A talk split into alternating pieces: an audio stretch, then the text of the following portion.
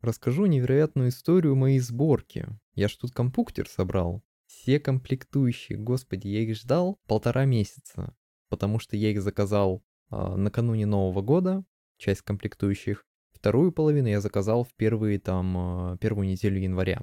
И нагрузка, которая у них тогда была, это просто сумасшедшая какая-то, потому что мне а, оповещение о том, что э, задерживают товар, приходило раз пять, наверное, и постоянно дата смещалась. Но я не отчаивался, наконец-то мне пришла моя пека, я был нереально доволен. Я пересмотрел кучу гайдов, потому что вот прям полноценно пеку собирать, я ни разу ее не собирал. Для меня это был прям как ящик Пандоры. То есть я такой посматриваю, ну, вроде бы что-то можно. Там, знаешь, еще есть такие э, гайд, где чел э, FPS-камеру одевает на себя, и прям как от первого лица ты видишь, как, как что делать. Я это тоже все посмотрел. Я чувствовал, что я готов. И я прям разложил все, приготовился, даже таймер засек и начал. Поначалу все шло идеально, но в какой-то момент меня стали закрадываться сомнения. Я испугался. Мне было страшно. Я думал, что я что-то могу сломать. Особенно, знаешь, когда ты держишь процессор, а у меня Intel, там, в принципе, э, на нем-то э, нету этих вот ножек, они уже в саму материнку встроены. И я вот думал, как бы, это попроще, чем с AMD-шными э, процами, но все равно меня вот прям не покидало чувство, что а если я там еще с термопасты переборщу, а что если там этот э, кулер на ЦП плохо поставлю? В итоге не осуждайте, не критикуйте, я вызвал мастера. Но я решил, что... Что я? Пеку не могу собрать. Но я как бы не хочу пасть лицом в грязь. Я выкрутился. Я позвал, короче, этого мастера. Он приезжает. Такой, ну чё, где компьютер? Я показываю, вот. Он такой, ну, сейчас соберу. А я такой, стой, подожди. Сядь. Он сел. И я ему объясняю. Короче, я буду собирать, а ты мониторь меня, и если что, подсказывай и говори, правильно я делаю или нет. В итоге мы с ним просидели так три часа. Ну, в среднем столько, столько и нужен, на самом деле, на сборку. С нуля. Да, со мной это было вот три часа, и мы с ним, он просто сидел и такой, такой, я правильно делал? Он такой, не-не-не, вот, туда надо, почему? Ну, и объяснял мне все это еще. Он сказал, что для него это был довольно необычный experience, что у него такое было, возможно, второй раз в жизни. Первый был когда-то там в доисторические времена. Я как бы и не смухлевал, ну и как бы самообучился еще, то есть без права на ошибку, то есть так подстраховался. Но одно вот до сих пор меня я не понимаю, почему. Возможно, на каких-то материнках это упростили. Э, в каких-то сборках это можно так сделать, но а, когда я подключал переднюю панель, это и вот э, кнопка пуска, перезагрузка, ну вот это вот. Когда я пытался их подключить, там есть 6 маленьких э, пинов. Они одиночные. И каждый разветвлен. То есть ты должен каждый вставить в нужный пин. Я не понимаю, как это сделать, потому что я пытался один пин, и самое вот что меня поразило, они не закрепляются. То есть ты их вставляешь, а они такие, ну все, чел, мы держимся. Я такой, клево. Я беру второй, и пока я за вторым просто тянусь, первый уже вылетает. Ну, это странно. Вот это я впервые слышу, что была проблема именно с тем, чтобы вставлять эти штырьки. Проблема единственная, которая с этим бывает, это то, что чаще всего встречал. Это из-за того, что, ну, просто люди не понимали, куда что пихать, пихали на обум, потому что думали, что штырьков хватает. Хотя ну, просто что это там, поставить на обум, как пойдет, короче. И потом не понимали, да, почему кнопка перезагрузки включает компьютер, а кнопка выключения перезагружает. Вот, и когда в первый раз собирают так комп, э, это вот частая ошибка, э, на которую все прокидываются. Так что здесь как бы ничего удивительного. То, что вставить, это вот слышу впервые. Но тут согласен, тут какой-то был уже тактический мув, позвать бедного никейщика, чтобы его мучить три часа. Но в, но в целом это здесь можно провести аналогию с походом в фитнес-зал с тренером, так что может, может примерно такой плюс-минус опыт был. Ну да, да. Ну, я, я не считаю, что я поступил. Я, мне кажется, я поступил вот наиболее как-то правильно, ну, с моей точки зрения. Не-не-не, не, здесь, здесь вообще ноль, ноль осуждений, потому что очень часто бывает, это очень часто бывает, что первые сборки, они идут комом, и самое минимальное из них это просто то, что комп не запустится. Это вот, то есть, э, самое минимальное, что происходит. И это ничего страшного, ты просто смотришь, что не так, и все. Да, э, сверяешься со всем вот этим. А бывало так, что да, э, сборки прям уничтожали, пришлось комп покупать заново. Я даже не могу представить себе, а что там могло произойти такого, как можно собрать пеку, что она просто у тебя настолько поломалась, что она буквально приходит в негодность все комплектующие при первом запуске. Тут нужно на самом деле пихать немножко ушат э, Intel, потому что мне не нравится их новый этот, а, новая маркировка выставления процессоров она не, сли... она не такая мега очевидная, как, как это было раньше. Там чисто по золотым треугольникам надо было. Там, то есть прям чувствуется, как, э, что и как. Когда я уже новый Intel собирал, мне не показалось это слишком очевидным. Я уже просто, потому что это... Я уже просто это, как его, совпадение пинов просто чекал, потому что мне так просто удобней. Mm. А ты знаешь же, как сейчас новая система вот этого вот распознавания у них есть? Ну-ка. Там на... раньше был золотой треугольничек именно в уголке на самом процессоре, то есть сверху. Сейчас у тебя на краешке процессора нету прям треугольничка, там есть, э, ну, то есть все уголки ровные, а один подкошен, и он подкошен настолько слабо, что я когда первый раз смотрел, я, честно, я не выкупил, я не увидел это. Потому что я был без очков, но вот, э, возможно, минус, конечно, мое зрение, то, что я э, такой не глазастый. Но на, на AMD у меня вот даже процессор, вот, который я снимал, там как бы понятно все. Но он причем старенький, у меня был Ryzen 5 3600X, там, там не сильно поменялось. В этом плане стоит сказать, типа, спасибо AMD. Они, они все делают правильно. Там сразу все понятно. То есть я как человек, который AMD никогда не собирал, впервые собирал AMD, и мне, я сразу все понял. То есть у меня единственная была проблема с первой сборкой AMD, это когда нужно было, там немножко другому, по-другому ставится система охлаждения. Во всем остальном все одинаково совершенно. Ну да, э, и как раз-таки в случае с Intel, они, я даже история из жизни, вот так вот скажу. Это было, конечно, не на современных Intel, но в общем, э, люди, когда вставляли процессор, повредили сокет. Подожди, повредили сокет. Куда вставляется процессор? Они вставили не той стороной, и когда крепление, брекет вот этот вот э, зацепляли, они думали, что, ну, только должно быть, и посильнее надавили, и все. У меня был такой же опыт. Ну, я, нет, я все правильно поставил, просто там э, на всех сейчас платах э, такая крышечка идет защитная. И я сначала просто недоумевал, типа, а как, а чё? А, ты имеешь в виду пластик вот этот сверху? Да, да, да, да, да. Пришел мастер, он говорит, ну, короче, ты надави посильнее. Такой, в смысле надавить? Ну, ты вот просто берешь этот рычажок, херачишь его вниз. Я такой, ну ладно, я такой, э. И он так выстрелил, я такой, ва! Я как бы обрадовался одновременно, понял, что так и должно быть, но в какой-то момент вот на миллисекунду я немного испугался. Вот чуточку, но вот, вот, чуть-чуть было. Я думал, это процессор. Вот, кстати, мне напомнил, у меня есть история, где ломали вот это крепление из-за того, что думали, что черненькую нужно руками снимать. То есть, э, поверь мне, люди, собирающие первый ПК, совершают такие ошибки. Казалось, тебе казалось бы, по логике это невозможно, но нет, это возможно. Ну, потому что, несмотря на то, что сборка стала легче, это не значит, что она стала мега легче. Все еще есть неочевидные какие-то элементы, но это просто уже проблема того, что человек сделал недостаточный поиск в интернете. То есть потом эти проблемы можно было бы избежать гораздо более тщательным поиском. Обобщая все вот это, теперь, если мне дадут пеку, просто вот разобранную в ноль, я смогу ее собрать. Возможно, не за три часа, может быть, за три часа, не знаю, как получится, но опыт. Вот у меня теперь есть. Могу всем говорить, что я собрал пеку. Такой, сам, ну, 50-50. Теперь можно на Авито сборщиком зарабатывать. Да, кстати, сборщиков до хера. Прям очень много сборщиков. Да, да, да. Мне вот только не нравится в их отношении то, что они иногда привирают с комплектующими у себя в компах. Потому что у меня вот, например, есть в объявлениях часто попадаются i5, i7, вот такой-то, такой-то. Но сделано это, видимо, для, как это говорится, кликбейта, потому что там они собирают их на зионах э, бэушных. Ну, то есть э, у них действительно есть аналоги, да, э, того поколения, да, и пятых, и седьмых и прочее, прочее. Но, честно говоря, это немножко это не, не очень, я считаю. Благо, хоть в описании объявления указывают, что это процессор, и о том спасибо. Ну и самое главное, чтобы каждая сборка там у них была, это вообще, я не знаю, это просто смех, чтобы каждый был вот прям RGB, чтобы выглядело максимально по-геймерски и прочее. Я такой, блин. Типа, там, и там может быть какой-то бичуганский ПК совершенно, но главное, что RGB выглядит по-геймерски, значит, доту потянет. Это, меня тоже подкупила эта вот подсветочка, купил себе оперативочку, и оперативочка у меня теперь таким э, э, RGB сиянием так светится так красиво, я такой... М-м-м".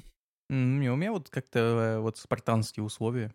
У меня, то есть, вертушка только, получается, на процессоре светится. Это потому, что она попала на тот период, когда версия без подсветки была дороже, чем с. Так бы я и без взял. Ну, потому что мне это не сильно нравится, это для меня э, просто отвлекающий фактор. И главное, чтобы оно просто исполняло свою цель. Вот и все. Главное, это не цель, а путь. Ну, три часа собирать комп, я не думаю, что это очень прикольный путь, если честно. Ой, знаешь, мне понравилось. Все, короче, переходим к выпуску.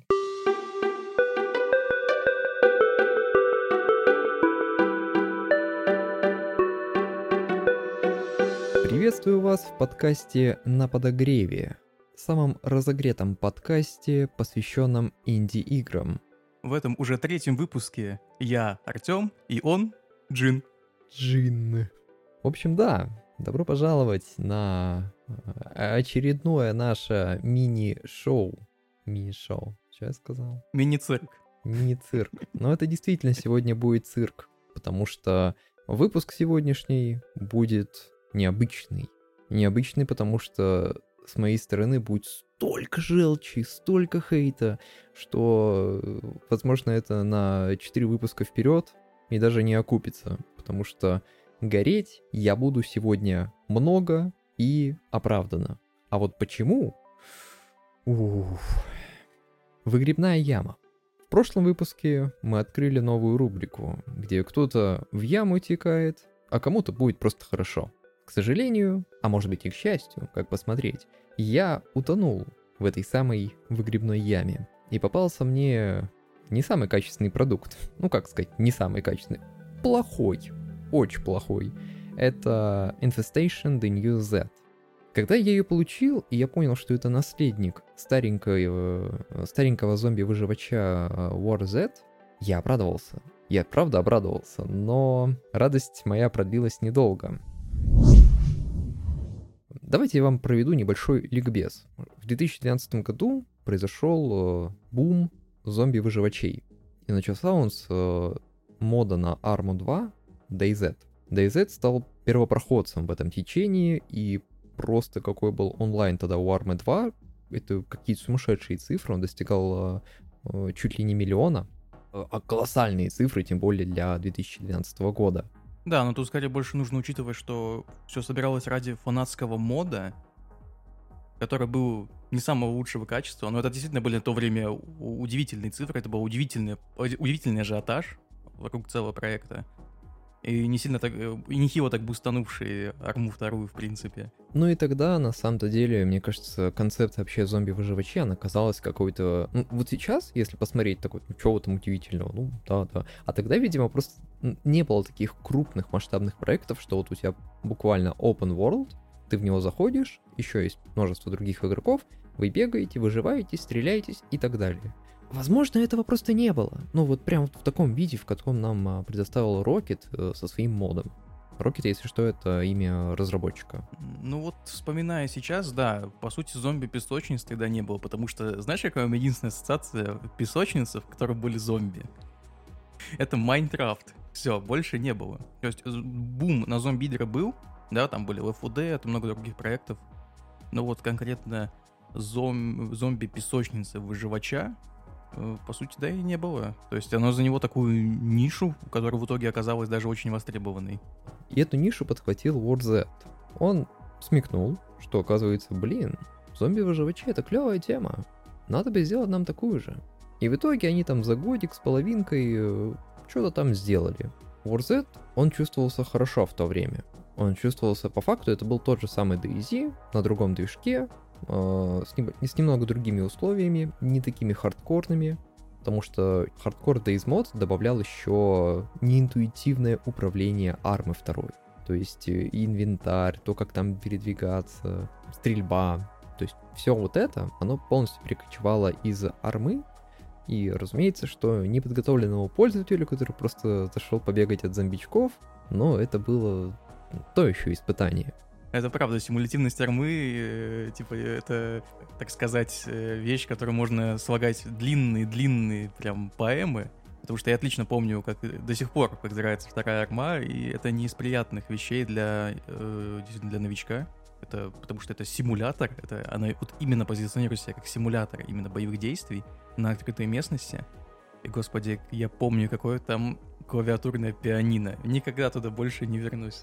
Короче, в WarZ все довольно проще, потому что интерфейс сделан под обычного юзера, и освоиться ему там, ну, не составляет трудностей.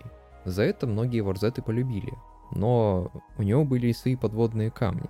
Но о них я расскажу чуточку позже. А пока что давайте перенесемся к тому, что мне выпало. Uh, Infestation The New Z. Пока что я хочу рассказать просто про то, что я увидел за... Сколько? За два с половиной часа игры. И надо сказать, что я еще терпел. Вот последний час для меня был настоящей пыткой. Но да, я просто уже отчаялся и превозмогал. Во-первых, ужасный графон.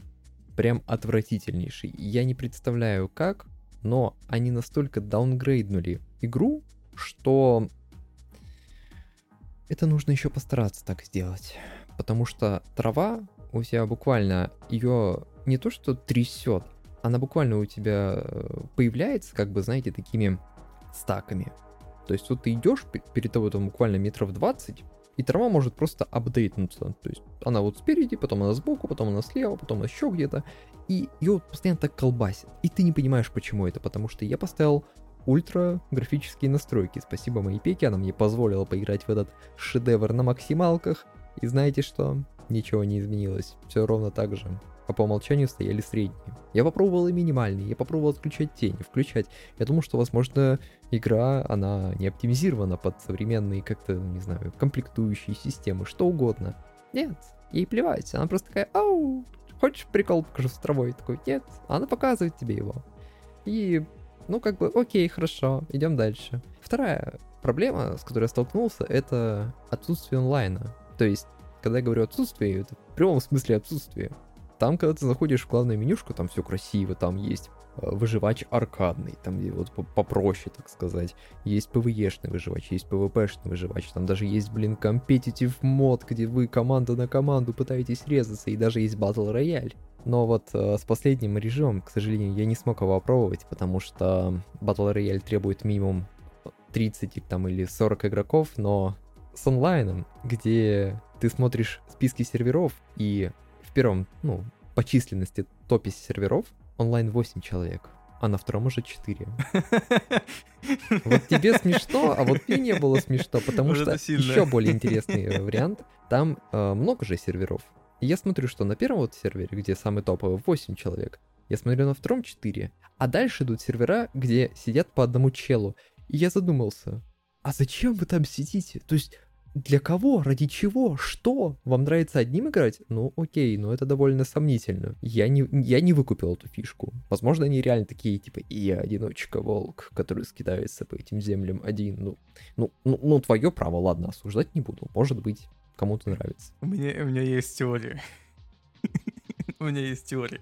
Просто я не знаю, как там работают вот это вот э, серверы, там персонажи и прочее. Но здесь у меня есть хорошая аналогия с Escape from Tarkov, моим любимым. А, в общем, иногда, ну, есть там квесты в Таркове, и так или иначе необходимость, ну, в лутинге. Да? Нужно собирать предметы, искать в рейде и прочее. Но иногда бывает PvP слишком жесткое. И что делают профессиональные тарковчане? Они берут и заходят на серваки других регионов, в которых, например, в данный момент ночь. Там, знаешь, например, Турция, Америка и так далее. И так они лутаются, накапливают себе капитал и возвращаются обратно на все серваки, если хотят снова устраивать PvP. То есть, может, здесь они что-то такое делают? Потому что, ну, я не знаю, там есть ли какой-то вот именно общий персонаж? Или все именно остается на одном сервере конкретно? Очень хорошая теория. Но почему-то мне кажется, что вот с этой игрой это, это так, так не работает. работает. Я расскажу про свой experience. Я, собственно говоря, зашел, увидел невероятную, красивую, проработанную, детализированную травку. Ну такой, ну окей, хорошо. Увидел вдалеке большой город. Угу, ну, классно. Собственно, переплыл реку, там можно плавать, это, я считаю, уже достижение. Правда, анимация плавания — мое почтение, лучше ее никому не видеть. В страшном сне приснится, вы испугаетесь. Я переплыл реку, и на меня согрелись зомби. Там толпа зомби, на самом деле зомби прям много, побольше, чем э, на старте DayZ Standalone, потому что, кто помнит, зомби там, ну, их практически не было. А здесь их прям много. Но, ёб твою мать, эти зомби бегают под водой. Они проходят сквозь стены. В Days Mode тоже такое было, но типа в Days Mode просто зомби, они как бы немножко, ну, они не подходили под э, э, саму арму. Возможно, там были проблемы с тем, что как бы арма просчитывала коллайдеры, которые, ну, возможно, не принадлежат этой игре, и там были свои косяки. Но здесь движок как бы должен быть оптимизирован под такое. Но нет, зомби плевать. У меня тоже есть теория. У меня тоже есть теория. Мне кажется, зомби в своей предыдущей жизни были охотниками из Хан Шоудаун. У них был перк э, крокодилей лапы, который позволяет быстрее передвигаться по глубоководью. Ты будешь сегодня оправдывать эту игру, да? Что каждый вот этот вот мув разработчиков, это, это все продумано, это лор. Это, это, это, это, это five head move. Ну хорошо, посмотрим, сколько ты сможешь ее защищать. Проверим, насколько тебе хватит. Да я ее не защищаю. Я, я знаешь, что больше тебе скажу? Вот почему-то я забыл это упомянуть в начале, когда ты не говорил. Вообще, ты, в принципе, знаешь, что игра переименовывалась, по-моему, раза 4 или 5? Я про это расскажу. Пока... Не забегай а, хорошо, вперед, все. не забегай, все, не забегай. Хорошо, давай, продолжай, продолжай. Дальше я понял, что от зомби мне тяжело оторваться. Но, о чудо, представьте себе, на сервере, где вот было 8 человек, я встретил игрока на Хаммере, ну, на каком-то там супер броневике. Он увидел меня и такой, опа, засигналил. Сразу же инвайт в группу, да, там, кстати, инвайты по группам есть, и на карте отображаются э, другие игроки. Mm. Ну, короче, меня сажает к себе в машинку, отвозит в сейф-зону, выдает мне триллиард оружия, триллиард милишного оружия, патроны, аптечки, миллион бронежилетов. И я не думаю, что он читер, потому что он все доставал со своего склада. И я вполне убежден, вот честно, без рофлов, он все это нафармил. Ну, тот самый магистр, магистр Ньюзет. И он стал меня обучать. А, блин, да даже обряд посвящения пошел в рыцаре. Да, да. Он действительно стал меня обучать. Он, то есть, выдал мне все снаряжение и пишет мне «Come with me». Окей. Фига, вот это, кстати, это терминатор, это, терм, это отсылка к терминатору, кстати. Come with me if you want to live. Yes, I do. В итоге мы, короче, поехали с ним куда-то. Он говорит, pickaxe for stones, chainsaw for wood. Я такой, окей. И куда-то он меня повез. Ехали мы с ним достаточно долго, это может быть минут 6, а на машинке это довольно быстро. То есть мы с ним буквально всю карту преодолели. И он подвез меня к какому-то вот э, камушку, который, внимание, находится, находится в самом низу карты. Ну, то есть карта, вы, она чуть поменьше, чем Чернорусь в DayZ, но, by the way, все равно достаточно большая. И это был первый камень, который мы встретили за всю нашу поездку. Первый камень? Это особый был камень, камень, который можно добыть. А, окей, я думал, в принципе, камни нет. В итоге я добыл этот камень, дальше он меня повез к следующему камню, еще к одному камню. В итоге мы, кажется, облутали так 4 камня, и вся поездка заняла у нас около 15 минут. Невероятный геймплей. Я так подозреваю, что это единственные камни на карте, и он меня по ним просто возил, так сказать, споты. Также он меня потом повез собирать дерево. Вы что думаете, вот если у вас есть бензопила, вы сможете дерево срубить, а вот хер, есть определенные какие-то поленницы, вы их находите на карте, также они разбросаны как э, не весь что. Ну, вы их добываете, и, о чудо, есть меню крафта. Вы можете скрафтить себе стрелы. Я только одного не понял. На кой хер мне нужно было крафтить стрелы, когда он мне выдал пулемет и 16 магазинов к нему? Ну да бог с ним.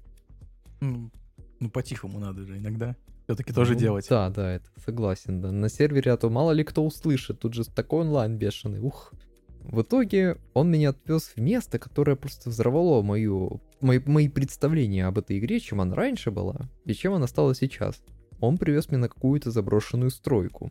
Там куча зомбиков, ну как бы их сагрил, мы со всеми разобрались, и тут выходит мини-босс. Вы прикиньте, при, выходит вот прям даже не мини, а возможно прям полноценный босс, какой-то слайсер, это какая-то, блин, страшная крокозябра из Resident Evil, потому что у нее огромные клинки вместо лап, сама она выглядит как какая-то многоножка непонятная. И он, короче, бежит на тебя, прям несется, Чел разобрал ее как нифиг делать, потому что на это ушло около одного магазина из пулемета. Я подозреваю, что в реалиях War Z это вполне себе норм. Но что меня удивило, этот босс, вот нигде я этого не видел, ни на, ни на одном зомби, ни на одном игроке этого нету. Ну, ни на одном, я имею в виду моего компаньона. Появился Халсбар. Ничего себе. И вот не хватало только огромной, короче, надписи, что это вот прям какой-нибудь слайсер босс. И его хп еще, знаешь, на пол экрана вверху тебя, вот как это, как рейд устроить. В итоге с него мне там нападала какая-то дичь, я такой, угу, спасибо. А дальше меня чел снова повез по камням и поленницам. Я понял, что ситуация патовая. Скорее всего, я здесь зависну на очень долго, мне будет так возить, пока я не состарюсь и вместе с ним не скрешусь в этой игре. Я ему аккуратненько написал, что а, у меня есть там, мне нужно отойти, там, дела поделать, есть что я потом зайду. Он такой, окей, я буду тебя защищать. Я такой, спасибо. Я не знаю, возможно, он до сих пор там защищает мое тело, если оно остается после выхода из игры, не знаю. Но спасибо этому челу. Вот это ты, конечно, его продинамил, блин, вообще жестко. Понимаешь, если бы я там задержался, возможно, мы не записывали бы сейчас этот выпуск, потому что я бы навсегда остался в этой игре. У меня есть теория. Попробуй. Это комьюнити-менеджер Infestation The New Z. Он э, показывает новичкам, что да как делать. Просвещает. Ну, либо здесь можно, как вот это, знаешь, э, шизотеории про персонажей, которые уже мертвы, и типа все находятся в чистилище, и когда типа было твое чистилище, он тебя возил по одним и тем же совершенно репетативным каким-то вещам, как, как какой-то последний круг ада. Либо это был бот, который, знаешь, алгоритмами, короче, просчитывает все, и он тебя как гайдит. Потому что чел постоянно писал капсом, я такой задумался, это необычно. Либо он либо он вжился в ролплей, он как бы кричал на меня постоянно, такой типа... Mm. А его, у него случайно не был ник Чад GPT? Нет, у него был ник вообще какой-то... А, у него был ник диджей Наташ. Написал он на, на английском почему-то, не знаю. Возможно, он думал, что я тоже англоязычный чел, но э, раскрывать свою русскую личину я предпочел не делать. В, в режиме инкогнито. Лучше так. Также я потестил другие режимы. Как я искал, был competitive мод, где просто по стрелушке, как бы команда на команду, там есть каждый сам за себя, появляешься с каким-то рандомным оружием и идешь э, херачиться. На самом деле я удивился, потому что играют там какие-то невероятно заторможенные игроки. То есть они прям там получают, наверное, азарт, там бегают.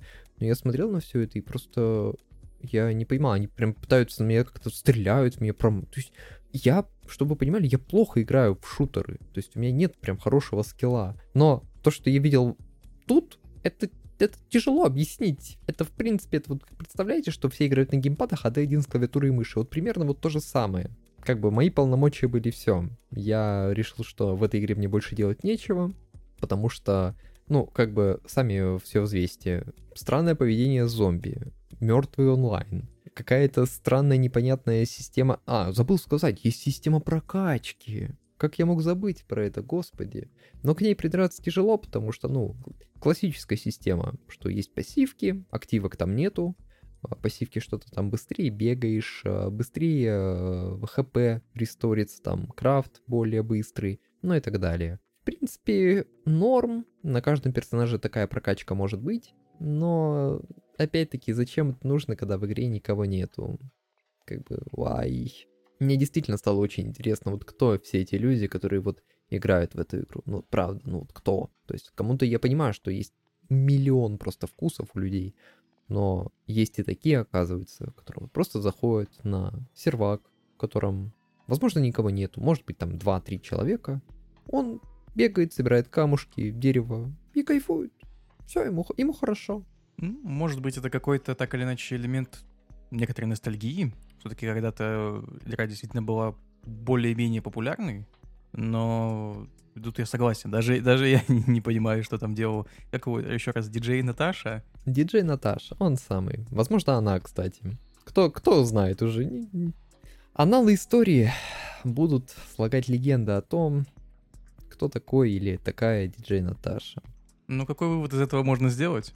Дети, не садитесь и не принимайте инвайты труппу от неизвестных диджей Наташ, иначе полезете камни добывать. А если во- вовремя не слезете со всего этого, то, ну, все это будет зависимость уже.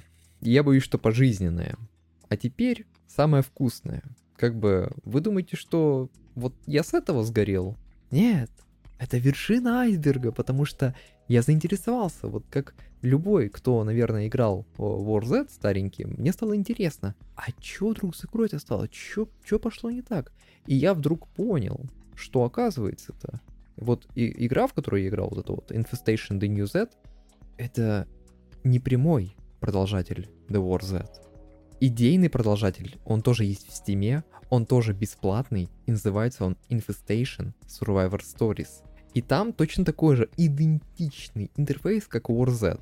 Они практически неотличимы. Но вопрос, почему в Стиме есть две абсолютно одинаковые игры, за исключением интерфейса? Я полез разбираться. Мое расследование, на самом деле, вот без шуток, заняло у меня практически целый день. Я читал очень много всего. Информация какая-то там просто на сайтах, которые были блокнуты, мне пришлось их через э, э, вот этот архивный сайт, который, знаешь, э, открывает тебе более старые версии сайта по годам. Мне пришлось через него заходить на определенные сайты, чтобы прочекать информацию того, что писалось э, о разработчиках, об их мувах, касаемо э, WarZ, ну и так далее. Приготовьтесь. Если вы стоите, лучше сядьте, потому что очень много всего странного и непонятного. 2012 год. Есть такая студия, называется Hammer Point Interactive. Ее продюсер наш русский чел Сергей Титов. Это, собственно говоря, и есть создатель оригинального The War Z. В 2012 году они, собственно, приступили к разработке, и в 2013 она вышла уже полноценно. Я навел справочки и понял, что даже проект был ну, не самостоятельный. Здесь как бы не буду гнусавить, что движок они взяли из своего э, прошлого проекта, тоже бесплатного. Он назывался War Incorporate Battle Zone. Его разрабатывала другая студия, Artos Entertainment Group, но что по факту является тем же Hammerpoint Interactive, просто они переименовались. И вот так вот игра более-менее развивалась, она вышла, потом прошло два годика, и в 2015 году код этой игры слили. То есть была хакерская атака. И из-за того, что код игры слили, движок, все утекло в сеть, началась эра поделок. Любой мог сделать свой собственный WarZ. И сколько я их обнаружил! Из тех, что я нашел, более-менее известные, это Infestation MMO, Dead Z, War Z Remake и куча еще других каких-то странных непонятных версий. Даже для ВК делали свою версию. Просто что? И вот то, что я играл, Infestation The New Z, это была такая же подделка из утекшего кода 2015 года. Пазл сошелся. Но теперь вопрос. Что же произошло? Почему две игры существуют в Steam одновременно? Есть одна персона под никнеймом Фридайкис. Это был э, один из хакеров, который приложил руку, возможно, мое предположение, к взлому игры в 2015 году, который слил код. Потому что в дальнейшем э, вот этот самый Фридайкис, он продавал читы для взлома вот тех самых сотни других клонов, сделанные на основе движка WarZ. Он продавал множество этих читов, и, разумеется, игра на серваках, а, вот всех этих поделок WarZ, она становилась полностью невозможным. То есть читеры могли делать абсолютно, ну, все, все, все что делают читы. То есть волхаки, спидхаки, там, полеты, кики, баны, модерация, псевдомодерация. То есть все вот эти фишечки он продавал за денежку. Ну и так понемножечку копил, копил, копил, и вроде бы все там у него было хорошо. И когда он понял, что, видимо, заработал достаточно, он выкатил свой собственный античит, который блокает те читы, которые он продавал. Дальше, дальше, дальше, следите, следите. Издательство OP Productions, которое как раз таки и выпускало оригинальный WarZ в 2013 году, оно заключило с Фридайкисом договор, что Фридайкис будет спонсировать OP Productions своим античитом для ремейка старого WarZ, который как раз таки и получил новое свое имя The Infestation Survivor Stories. Это вот тот, который я не поиграл, а который идейный продолжатель. В итоге, Фридайкис, чего он добился? Чел заскамил всех на читы, потом собрал денежки, выкатил свой собственный античит, который невозможно взломать, его же собственным читом. И так он попал в студию OP Productions, и теперь под издательством и спонсируемый он поддерживает вот этот самый новый, в который я поиграл War Z под названием Infestation The New Z. Бум! Это было жестко. Я не думал, что у этой игры настолько богатая история. Э, я говорил, что об этом будет что рассказать, потому что там история гораздо интереснее самой игры. Это жесть какая-то просто. Глядя на все эти махинации, глядя как просто какие-то... Какая-то сюрреалистичная картина вот экономическая. Я убежден в том, что плохая графика в вот этом вот New Z Infestation, она такой специально сделана. Для того, чтобы это работало даже на самых слабых ПК. И давала прибыль от донатов. Потому что донат, там, мое почтение, на загрузочном экране у меня было блоков 4 с донатными там шмотками, оружием, скинчиками, с какими-то эмоутами непонятными. И самое что загадочное, если эта игра до сих пор жива, а она free-to-play, неужели кто-то там донатит? Вот это вопрос хороший. У меня есть предположение, что уже нет, она вот просто живет. И, наверное, когда-нибудь уже отключится. Вот сейчас у меня открыта вкладочка на SteamDB. Я смотрю онлайн в Infestation The New Z, и сейчас там онлайн 200 человек. Около того. Я смотрю на Infestation Survivor Stories, который вот оригинальный идейный продолжатель, у него онлайн около 50 человек. Почему так? Ведь по факту Infestation Survivor Stories, идейный продолжатель, он э, также разрабатывался Титовым, который разрабатывал оригинальный War Z. Но про Титова вообще ничего не слышно уже вот, с 2018 года. И я посмотрел, что этот человек вообще в принципе делал, чем он жил, как он развивался и как он к этому пришел. И оказалось, неожиданно, что это ужасный разработчик игр. Без обид, но прям игры, которые он делал на протяжении всей жизни, это супер плохие игры. У, у него есть игра, называется Big Rigs Over the Road Racing. О боже! Это гоночки, я полагаю, ты их знаешь. На метакритике 8 из 100, GameSpot 1 из 10. Я вам просто скажу, насколько это было плохо, что даже Андрей Александров, кто не в курсе, это корреспондент из игр Mail.ru, а бэкграунд у него еще более богатый, потому что это журналист из игромании, ПК-игры, если кто слышал про эти журналы. Даже он критиковал эти игры, и Warzet в том числе. Это о чем-то, да, знаете, говорит. И Титов когда вот произошла вот эта вся ситуация с утечкой кода в 2015 году, но мужик, мужик с остальными яйцами, он не растерялся. Он пошел до конца, он сказал так, да, короче, да, потерпели неудачу, но понимаете, что как бы движок-то у нас еще есть, он теперь, правда, у всех есть, но они-то, они-то не творцы, и я творец, я идейный наследник должен родиться от меня. Ну, он, короче, он решил идти до конца.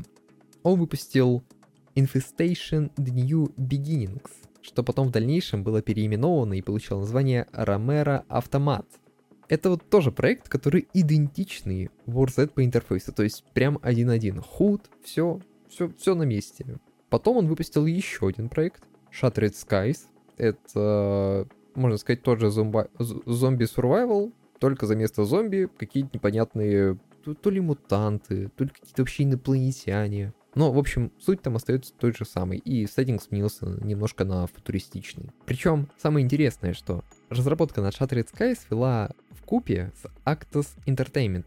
А вот эти самые Actus Entertainment это те ребята, которые разрабатывали вот ту э, игру, которая была до War То есть еще там в 2011, и 2010 или 2012 году вышла, вот когда-то в, в то время он указывает, что он работает с этими самыми разработчиками, хотя по факту это и есть их команда, которая в дальнейшем уже для War Z стала хаммерпоинтами. И я уже считаю, что вот эти вот все переименования, новые версии каких-то игр, там постоянно меняет студия, вернее, студия Таша, просто название ее меняет почему-то.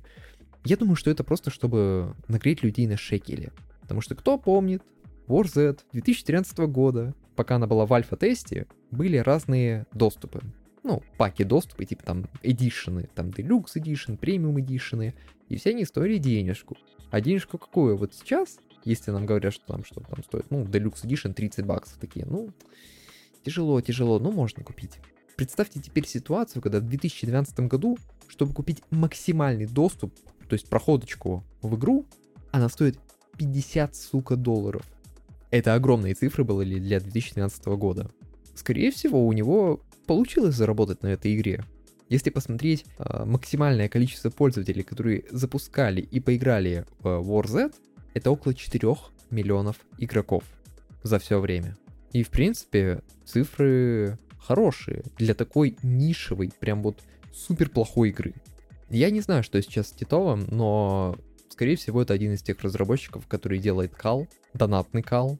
Он быстро каким-то образом э, за счет идеи собирает прибыль, и после просто сворачивает проект, а вернее оставляет его ну, каким он, собственно говоря, остается. И все, он его забрасывает. Поэтому неудивительно, что сейчас идейный продолжатель, вот э, Infestation Survivor Stories, он загнулся, потому что Титов, собственно, что-то опять попытался собрать с людей э, донатики, не получилось. А Фридайкис, который, по всей видимости, даже большей теплотой относится к проекту, который он по факту сам же попытался я даже не знаю, вот как посмотреть, Фридайкис, он с одной стороны убил большинство поделок, э, копий War Z, но в то же время оставил одну единственную, на которую сам же выпустил античит. И до сих пор пытается как-то поддерживать этот проект, хотя фиг знает, что поддерживает, не поддерживает. Он и то лучше относится к, к War Z, чем Титов. И в этом даже есть какая-то такая нехилая ирония. Все, что я узнал про этот проект, и теперь вы знаете, это какая-то сумасшедшая история, наполненная каким-то просто не знаю, а обман на обмане. У меня просто слов не хватает уже, потому что все, что я рассказал, это мне еще нужно было хотя бы вот э, два дня после того, как я все это изучил, осмыслить просто, осознать. Мне, мне больше нечего добавить про все это дело. Одно скажу, что э, игра отстой, в нее не играйте, но вот за то, что я узнал всю эту невероятную историю, отдельный респект этой игре, потому что в жизни бы не стал бы э, раскапывать эти вот какие-то артефакты. Но мое почтение, мне было интересно. И отдельный шоут-аут э, диджей Наташи. Отдельная благодарность, господи. Если бы не диджей Наташи, я бы... Я бы никогда бы не узнал, как добывать в этой игре долбанные камни. Спасибо. Чтобы остудить этот пожар, по крайней мере у меня от э, Infestation, мы поговорим про Какун. Это инди-проект прошлого года, который взял не... Если не ошибаюсь, он взял какую-то номинацию. Не-не-не, он не взял номинацию, он номинировался на игру года от инди-сегмента, это я точно помню. Но взял ли он от ИГА что-то, вот здесь э, вроде бы ничего он не взял, да? Я вот уже не помню, кстати. Хотя смотрел. Ну да, не суть. Потому что как он сам по себе, это довольно хороший пазл, что меня удивило. Я сам по себе пазлы, ну, так, 50-50. Как бы не фанат, но иногда могу потраить. И с Какуном у меня не было прям каких-то колоссальных трудностей в том плане, что я где-то прям подолгу, хотя ладно, совру, совру. Э, было пару моментов, где я прям тупил, но здесь стоит учитывать то, что в Какун, вот если вы садитесь играть, то желательно его пройти за один присест, потому что это возможно. Сама игра у меня заняла около 4 часов. У тебя, Артем, сколько? Ну, где-то три часа. Даже, наверное, меньше. Да, то есть игрушка, она достаточно компактная, маленькая. И она очень красивая. То есть прям охеренно красивая. Она сделана на Unity. И я как э, разработчик просто охреневал от того, какие там эффекты. То есть как вообще мир устроен, как все там движется, перемещается, взаимодействуешь э, со всем. Это вот прям вау просто как разработчик оценить это, это просто работа отшлифована прям м, идеально.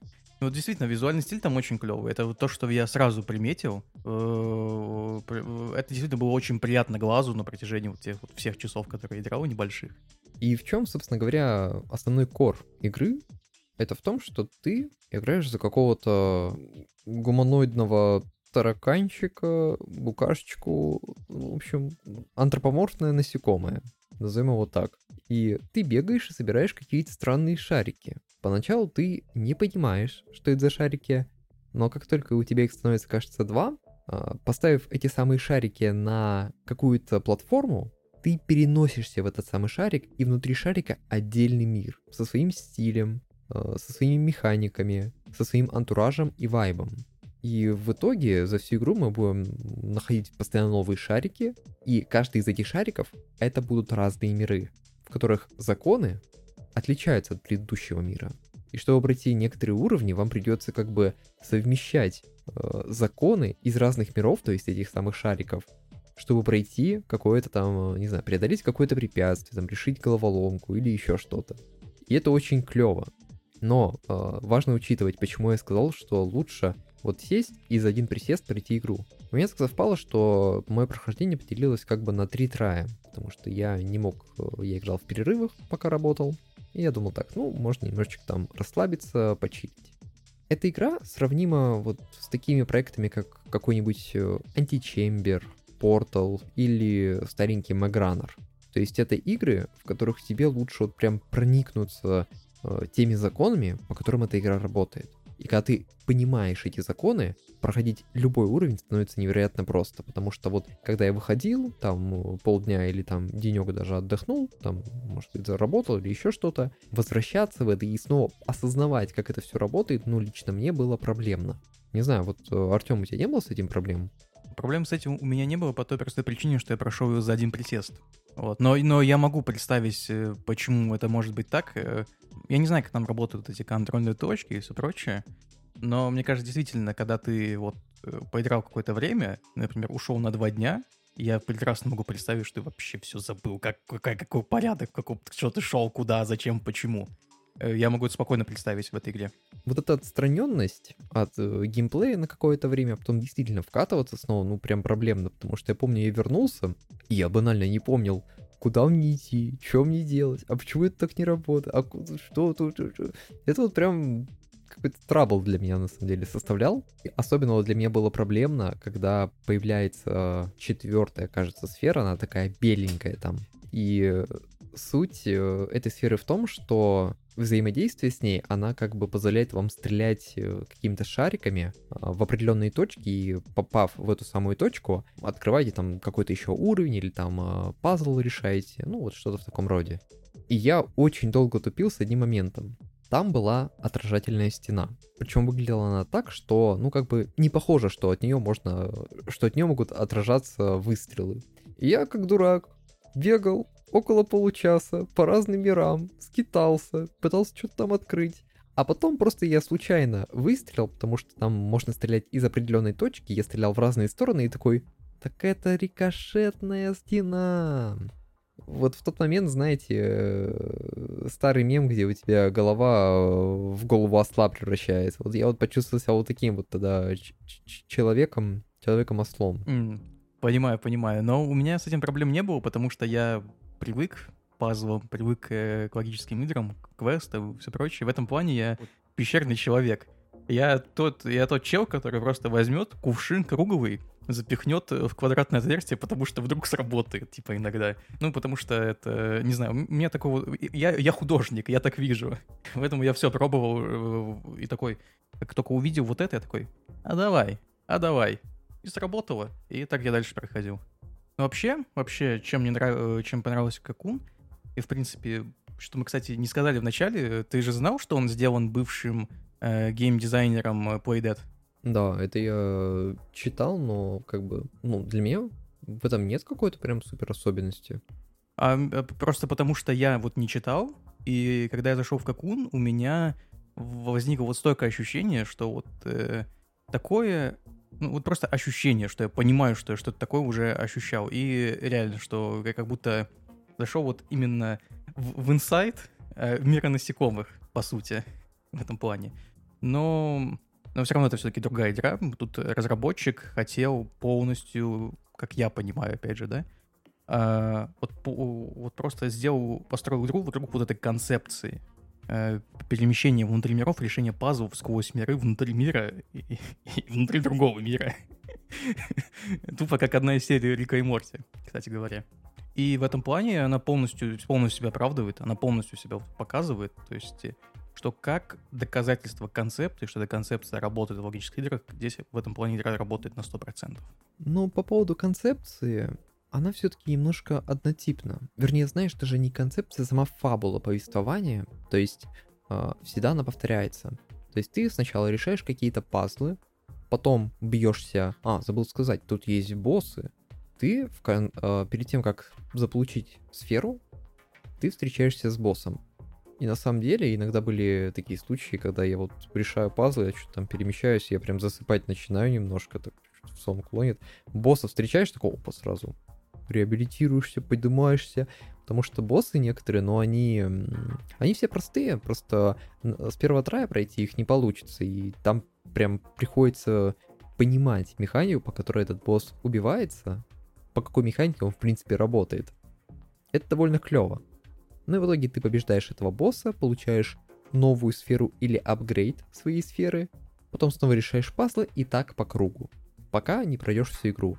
Она однотипна, но при этом я не могу сказать, что это прям плохо, вроде норм. Я вот прям, то есть ты можешь уже предугадать, что и как будет, но особенности каждого мира, их индивидуальность, назовем ее так. Да, и плюс и сверху еще небольшая сама продолжительность игры, так что это не успевает э, все надоедать совершенно. Да, в Какуне все выдержано по времени, то есть она не успевает прям тебе э, жестко надоесть. Прям вот были такие еще моменты, э, немножко про баги. В конце игры, уже прям вот в финале, ты должен все миры, которые ты нашел, как бы собрать в один мир. И чтобы собрать э, все эти миры в один, тебе как бы нужны все сферы. Я такой, угу, понял. Пошел искать эти самые сферы. И я вот тут честно, если я тот пазл проходил полчаса, эти сферы я уже там, э, мне нужно было идти, я такой, блин, не получается их собрать. То есть э, они были у меня разбросаны по разным каким-то точкам, просто я не находил какого-то логического э, пути их все собрать. Я такой забил, хер с ним. Потом, вернувшись в игру, я загружаюсь, последний сейфпоинт это как раз таки вот пер- перед финалом. И, о чудо, все сферы стоят в одном месте. Е- если бы я не перезапустил игру, я бы, скорее всего, это бы так и не прошел. Причем там нет подсказок, типа что, эй, братан, go to main menu. Такой, нет, этого нету. Тебе нужно просто взять, перезапустить игру. Поэтому э, мой совет, если в конце вы будете прям жестко тупить и не понимаете, как э, достать все эти сферы, э, ресетните. И, и, и все будет просто. Фига себе. Не, у меня просто все нормально прошло, поэтому, блин, даже про это нечего было сказать. А у тебя, то есть, они тоже были в разных точках, или они у тебя сразу появились вот там а, вокруг вот нужной тебе платформы все четыре? Блин, я вот уже не вспомню, я проходил в начале прошлой недели. Просто вот мне это прям в памяти въелось, потому что у меня с этим действительно были проблемы. Я снова тупил там э, минут 15, пытался все это вот как-то вот собрать по кусочкам, но не получалось. А тут бац, и все, все просто. Ну да, то есть э, у меня нет, я не, не точ, точно я не помню, что у меня были какие-то проблемы. Кстати говоря, что-то забыл сказать про боссов. Как тебе, в принципе, битвы с боссами? Потому что вот мне, например, они показались очень неинтересными, мне было скучно на них. А вот сами пазлы решать было весело. У меня диаметрально противоположная ситуация, потому что на пазлах я засыпал, а на боссах я так немножко, опа, ну хотя бы какой-то движ, нормалек. Сейчас тут что-то вот тут надо тыкнуть. Ага, все получилось. То есть, не знаю, на боссах мне как-то... Вот если бы это был босс Раш, кстати говоря, хорошая идея, я бы, наверное, бы мне бы даже как он больше понравился, потому что я все-таки дум-дум немножко, и тяжело, тяжело мне пазлы даются, но все равно. Как он от меня лично получает рекомендацию, потому что, ну, тем более на фоне Infestation, как бы тут вообще просто я, потому что как он играл после Infestation, это небо и земля. А вот я, наверное, все-таки буду немного поумереннее в этом плане. Хоть мне и понравился как он, мне кажется, это, ну, совершенно знаешь, как просто доказательство концепции больше существует игра. Да, она визуально приятная, сама по себе, э, то есть э, прикольные пазлеры, прикольные для кого-то могут показаться битвы с боссами, но если бы она была чуть подольше, я бы, наверное, ее дропнул. Потому что это просто э, ходьба с однокнопочным действием. То есть это в конце концов, если бы она шла дольше, она бы мне просто приелась, и мне показалось бы это очень скучным. Но благо короткий хронометраж э, здесь играет очень сильную роль. Поэтому если нужно какое-то действительно медитативное, какое-то более приятное такое приключение на 3 часика, 4, то да, пожалуйста. Но если хочется чего-то большего, то, наверное, лучше ее все-таки пропустить. Как, ты строго с Какуном, с, с, с бедным букашкой-человечком. Ну да, но я бы просто Какуну предпочел инсайт сори. Ну, в этом плане Insight совсем из другой категории, потому что как он это больше... Он более лайтовый, а Insight все-таки такой он темный, и концовка, ну ладно, без спойлеров, но э, в один момент, когда я проходил Insight, супер давно, ну я прихерел, от того, что там вдруг произошло. Ну, просто потому что я сравнил в результате того, что как бы геймдизайнер один и тот же. В общем, ждем следующий проект вот этого разработчика, потому что он могет. Он действительно создает э, самые, что ни на есть, инди. Вот и, когда ты слышишь вот инди-игра, вот можно сразу же представить Inside, Cocoon. Вот они идеально подходят под то, что мы всегда подразумеваем, когда слышим инди-игра. Вот лично у меня так. Да, я согласен. Да, я согласен. Это вот э, то, что одна из тех вещей, которые можно представить, в принципе, под инди. Поэтому от меня рекомендую, от Артема, ну, соу-соу, по настроению.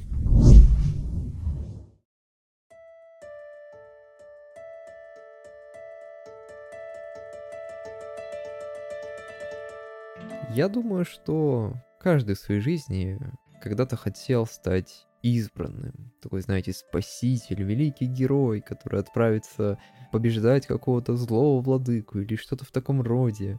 Я думаю, это такие детские мечты, которые когда-то у кого-то спокойно могли быть, по крайней мере у меня. Тут как бы не буду лукавить. В детстве я мечтал о таких вещах. И по всей видимости, разработчики Sea of Stars тоже вспомнили свои детские грезы. И в итоге получился проект. Я даже не могу его назвать проектом. Для меня он... Вот есть просто проекты, которые призваны там, ну, собрать какое-то там уважение, респект, денежку. А есть проекты, которые сделаны с душой. Но при этом назвать проект с душой, как бы, ну, все равно как- как-то грубо для меня. Своего рода Sea of Stars это такой гем. Очень редкий гем стоит уточнить. Потому что вайп и атмосфера, и в принципе сколько вложено сил в эту игру, мне страшно представить. Потому что как он, там невероятный визуал, графическая составляющая прям на великолепном уровне. Но Sea of Stars, несмотря на то, что эта игра в пиксельном оформлении, вложено в нее куда больше, знаете, даже не технологичности, а какой-то теплоты. Вот примерно такие ощущения у меня были после первых часов игры. Что такое Sea of Stars? Если говорить грубо, то это JRPG современности, где ты вместе со своими братками, то есть вашей командой, тимой, идете уничтожать древнее зло. При этом каждый там является избранным каким-то великим спасителем и героем. Что еще нужно знать про эту игру? думаю, пока что больше ничего касаемо именно сюжета, потому что его мы трогать не будем или будем? Да, пожалуй, не будем. Лишь просто, наверное, раз я только могу, наверное, поделиться своими только впечатлениями от сюжета. Потому что, ну, спойлерить все-таки не хочется. Это там есть, э, игре есть о чем рассказать, игре есть что показать. Э, то есть, если бы говорить мои впечатления сюжета Sea of Stars, стоит, наверное, сделать небольшую ремарочку. Игра делается той же студией, что делал платформер The Messenger, которая также, назовем это, любовное письмо, да, э, проектом прошлого. И вот он, вдохновляясь Ninja Gaiden, здесь также, вдохновляясь проектами прошлого, э, то есть, например, каким-нибудь Chrono Trigger, ну и более, более современным каким-нибудь RPG, потому что там боевая система немножко напомнила of Dragoon, но это попозже, попозже. Если говорить о сюжете, он тесно связан с The Messenger, потому что это приквел The Messenger, кстати говоря. Вот ты это знал? Я немножко прошерстил интернет и обнаружил, что в мессенджере был какой-то непись, кажется, часовщик или как-то так его называют. И там у них были отсылочки к некоторым моментам, и в частности к мини-игре, которая есть в Sea of Stars, но не чуть попозже. Да, я уже понял, что эти игры связаны. Это трогательная и приятная история о дружбе, если говорить про сюжет э, настолько приятное у тебя возникает ощущение при каждом диалоге, при, при каждом вот этом смешении вот, музыки, визуала, э, что вот прям очень в этом плане очень сильно проникаешься, потому что здесь есть дружба, здесь есть вот это вот самопожертвованность, героизм. И, конечно же, приятное ощущение свежего, свежеиспеченного хлеба. Об этом узнаете только с Сидору. Свежеиспеченного хлеба, утро в деревне и холодненький стаканчик молочка. Вот что-то такое. И запах, знаете, свежескошенной травы. Вот примерно вот такой вот вайб э, может появиться от игры в Sea of Stars. Но я хочу еще кое-что сказать по поводу вот всей этой э, лайтовости, всей этой атмосферы. Просто так совпало, что перед игрой я решил почитать мангу. У меня в бэклоге э, лежала одна арка из манги Берсерка. э, арка, кажется, возмездия, но не суть. Я, собственно говоря, прочел ее, такой чек, отлично, получил невероятные эмоции, прям, ну, Dark Fantasy, как оно есть. И после этого я запустил Sea of Stars. И вы просто не можете представить, какой контраст я почувствовал, когда ты читаешь самую, грубо говоря, одну из самых жестоких и темных манг, и играешь в одну из самых таких героических, приятных и дружественных игр. Это вот как небо и земля просто. И, разумеется, когда я вкатился, почему-то у меня первые три часа э, геймплея, они вот прям подарили такие невероятные ощущения, потому что у меня, черт возьми, просто нереальный контраст произошел. Я вот прям не то что прыгнул, а прям рыбкой занырнул в эту игру. На эмоциях она у меня очень сильно сыграла. Ну, согласен. Конечно, после такого-то действительно все покажется прям, ух, очень сильным. Но это даже, наверное, даже в плюс в каком-то смысле, это Sea of Stars. Потому что такая, такая, такая легкая история, такая вот даже... Иногда, иногда бывает серьезный, иногда с таким очень, знаешь, приятным юморком, и прям очень приятно это играть. Э, ю- юморок очень порой бывает такой э, странный в том плане, что там есть э, отсылочки на каких-то гачи мужиков, но о них вы у них, о них вы узнаете, когда поиграете в игру. а пока что без спойлеров. Не, хотя, хотя, может, про одну вещь. Я думаю, что ты дошел до той стадии, где ты уже встретил этого персонажа. Это капитан пиратов. Я просто не буду говорить про вообще, в принципе, сюжетные перипетии и все остальное. Мне просто нравится, э, говоря про юмор, опять же, проекта, это имя капитана пиратов. Потому что ее зовут... Э, ты играл в русской версии или в английской? Я в русской играл. А, просто ее в английской версии зовут капитан Клёше. Так, что-то французское. Да. И то есть э, созвучно с известным словом клише. А. И она является вот таким вот показать его такого максимально пиратского штампа в, во всем своем, во всем, всем своим естеством, так сказать. Можно даже сказать, что это прям олицетворение архетипа капитана пиратов. То есть, вот представьте себе капитана пиратов. Вот что вам сразу же представляется? Ну, разумеется, там нет ноги, там э, крюк вместо руки, там повязка на глаза, э, на, на глаза, на глаз. То есть, ну, вот, вот то, что представляете, вот, вот прям так оно и есть. Если честно, мне, мне это очень сильно посмешило, когда я это увидел впервые. Ну, я не помню, в русской, кажется, ее тоже клише зовут, но почему-то я не придал этому особого значения имени. То есть клише, ну, в мире Sea of Stars мне показалось, ну, вполне себе может быть, потому что клише вроде бы на английском, оно, кажется, немножко по-другому как-то звучит. И я подумал, что клише это просто как перевод, и, возможно, в английском оно как-то по-другому звучит. Нет, там прям вот э, явно это намекается, прям здесь видно, как э, разработчики захотели юморить, и у них это получилось успешно. Я вообще, в принципе, считаю юмор очень удавшимся в Sea of Stars. И хоть мы и опустим основные сюжетные там перипетии, твисты, максимум поделимся эмоциями. И вот касаемо эмоций. У меня с этой игрой какая-то необычная связь образовалась, потому что я вжился в роль того, э, того персонажа, за которого играл. А, в начале игры вы можете выбрать э, двух э, персонажей на выбор. Небольшой спойлер, на самом деле это не будет э, ни на что ролять, скорее всего, потому что по ходу игры вы можете между ними свапаться. То есть конкретно за кого вы будете бегать. Да, по сути, там это лишь выбор лидера партии, но в итоге эти оба персонажа все равно будут присутствовать. Два персонажа. Один это мальчик по имени Зейл, а второй это девочка по имени Валери. И это дети солнцестояний. То есть один родился в летнее состояние, а Валерия родилась в э, зимнее состояние. И я выбрал персонажа Зейла. Я думаю, Артем, ты уже догадался, почему я его выбрал. Потому что тебе надоели холода? Нет, потому что я тоже родился в летнее солнцестояние. А, именно как. Вот, это, вот, это, вот этого факта я не знал. Я выбрал Зейла, потому что он мне напоминает о пророке Самбое великом нашем в нынешних реалиях я бы подумал, что ты выбрал его, потому что он похож на нового принца Персии. Ну, слушай, ну вот не сказал бы. Вот нет, нет. Ну, ну ладно, ладно, хорошо. Ну, оттенком кожи. Так, тут что-то, что пошло уже не то. Давай продолжим. Продолжим про начало игры. Ну, в общем, у меня вот из-за такого вот индивидуального подхода к тому, что у нас просто даты рождения совпали, я такой, блин, знак свыше, надо играть за него. Ну и, короче, пошло-поехал. Отдельно отмечу, хоть я и выбрал Зейла, но у Валери, господи, какой же у нее секси-арт. Вот не знаю почему, но нарисовано очень красиво. по сути, ко всем артам э, персонажей, которые есть в игре, они вот нарисованы, знаете, вот не так, чтобы, вот, допустим, если сравнить с каким-нибудь Stardew Valley, вот э, в Sea of Stars чувствуется прям, что это выполнено как-то не совсем по-детски. Оно выполнено вот в таком стиле, что, блин, даже не могу это передать. Вот ощущение просто от того, что я на них смотрю, и мне приятно. Что ты играешь не совсем детскую игру. Вот что странно. То есть сама игра по себе, она вот, как мы объясняли, она лайтовая, такая человая. Но, by the way, вот какие-то есть моментики, которые заставляют тебя вспоминать, что а игра-то, возможно, не такая простая, какая она есть. Здесь уже больше, наверное, упор на сюжет. Тут стоит оговориться, что я игру не прошел до конца.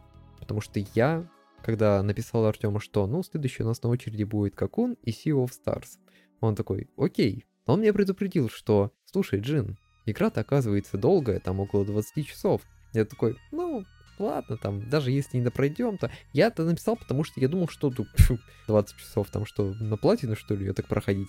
Нет, она действительно занимает около 20 плюс часов, и это только сюжетка. Если там отвлекаться на всякие доп-квесты, еще какие-то локации, игра, ну, просто растянется, может быть, часов на 30-40 спокойно. Да, я думаю, что часов 40, наверное. Все-таки часов 40, пожалуй. Ну, учитывая, что я знаю, э, какие, что там вообще есть. И вот отсюда стоит вспомнить, что Sea of Stars — это победитель на ТГ. Это лучшая инди-игра прошлого года. И глядя на хронометраж и понимая, что это инди-проект, ты просто вау. Ну, как бы можно встать и похлопать, потому что не каждый инди-проект способен на должном уровне удерживать все свое внимание на протяжении 20 плюс часов. Это как бы мое почтение.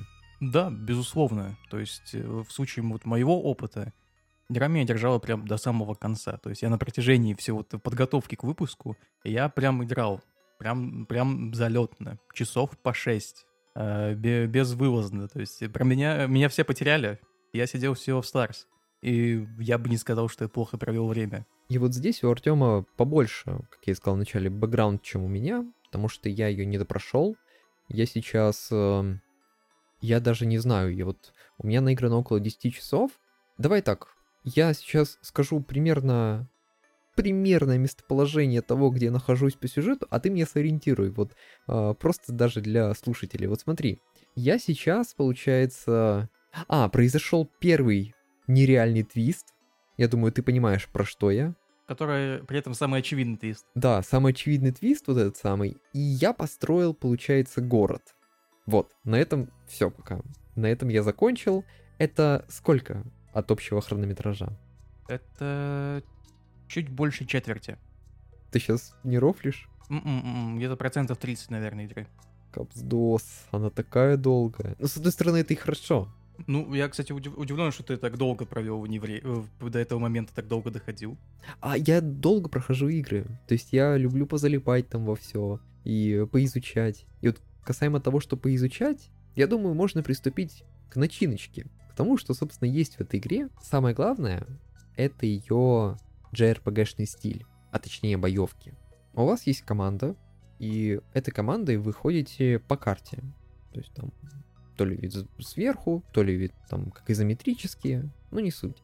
Гуляя по этой карте, вы можете прям вот натолкнуться на противника, то есть вы видите ее модельку, а, тоже она гуляет там по карте, если вы на нее натыкаетесь, то карта превращается в арену для боя.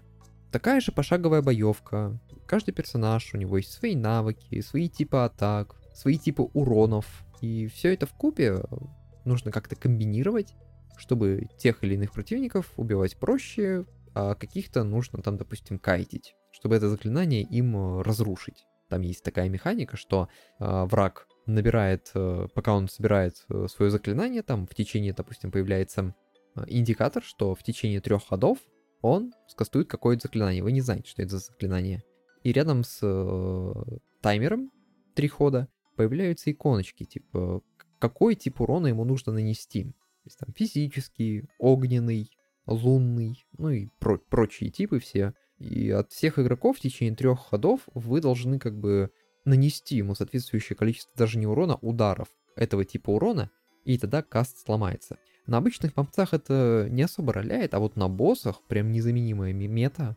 В этой игре, в отличие от... Э, в прошлом выпуске с чем? А, у нас э, с Gloomwood у меня были проблемы, потому что я туториал как-то скипнул мимо себя. Здесь я решил исправиться. Sea of Stars я изучил его вдоль и поперек, чтобы никаких косяков не было. Это действительно помогло мне. Да, вот это уже, кстати, развитие персонажа получается. Начал читать туториалы. Прогрессирую, прогрессирую. Ну да, вообще, в принципе, с тем, что ты озвучил, я здесь э, полностью согласен. Э, Sea of Stars — это такое а, аутскульное трехпартийное РПГ, но при этом немножко, знаешь, с таким элементом новой школы, но я здесь уточняю, да, это э, РПГ старой школы — это 80-е, РПГ новой школы — это 90-е. Почему, почему я так говорю? Потому что э, одну из механик, которую вот, э, ты не упомянул, касаемо боев, некоторые удары э, имеют такой, назовем это такой quick time event момент. Когда ты берешь, э, делаешь удар, если в этот момент нажать снова кнопку удар, может произойти дополнительный удар. И эффект у этого каждый раз по-другому.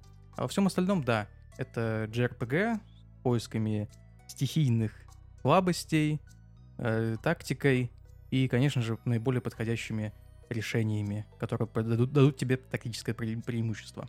Ну вот от себя скажу, что боевка мне порой очень наскучивала.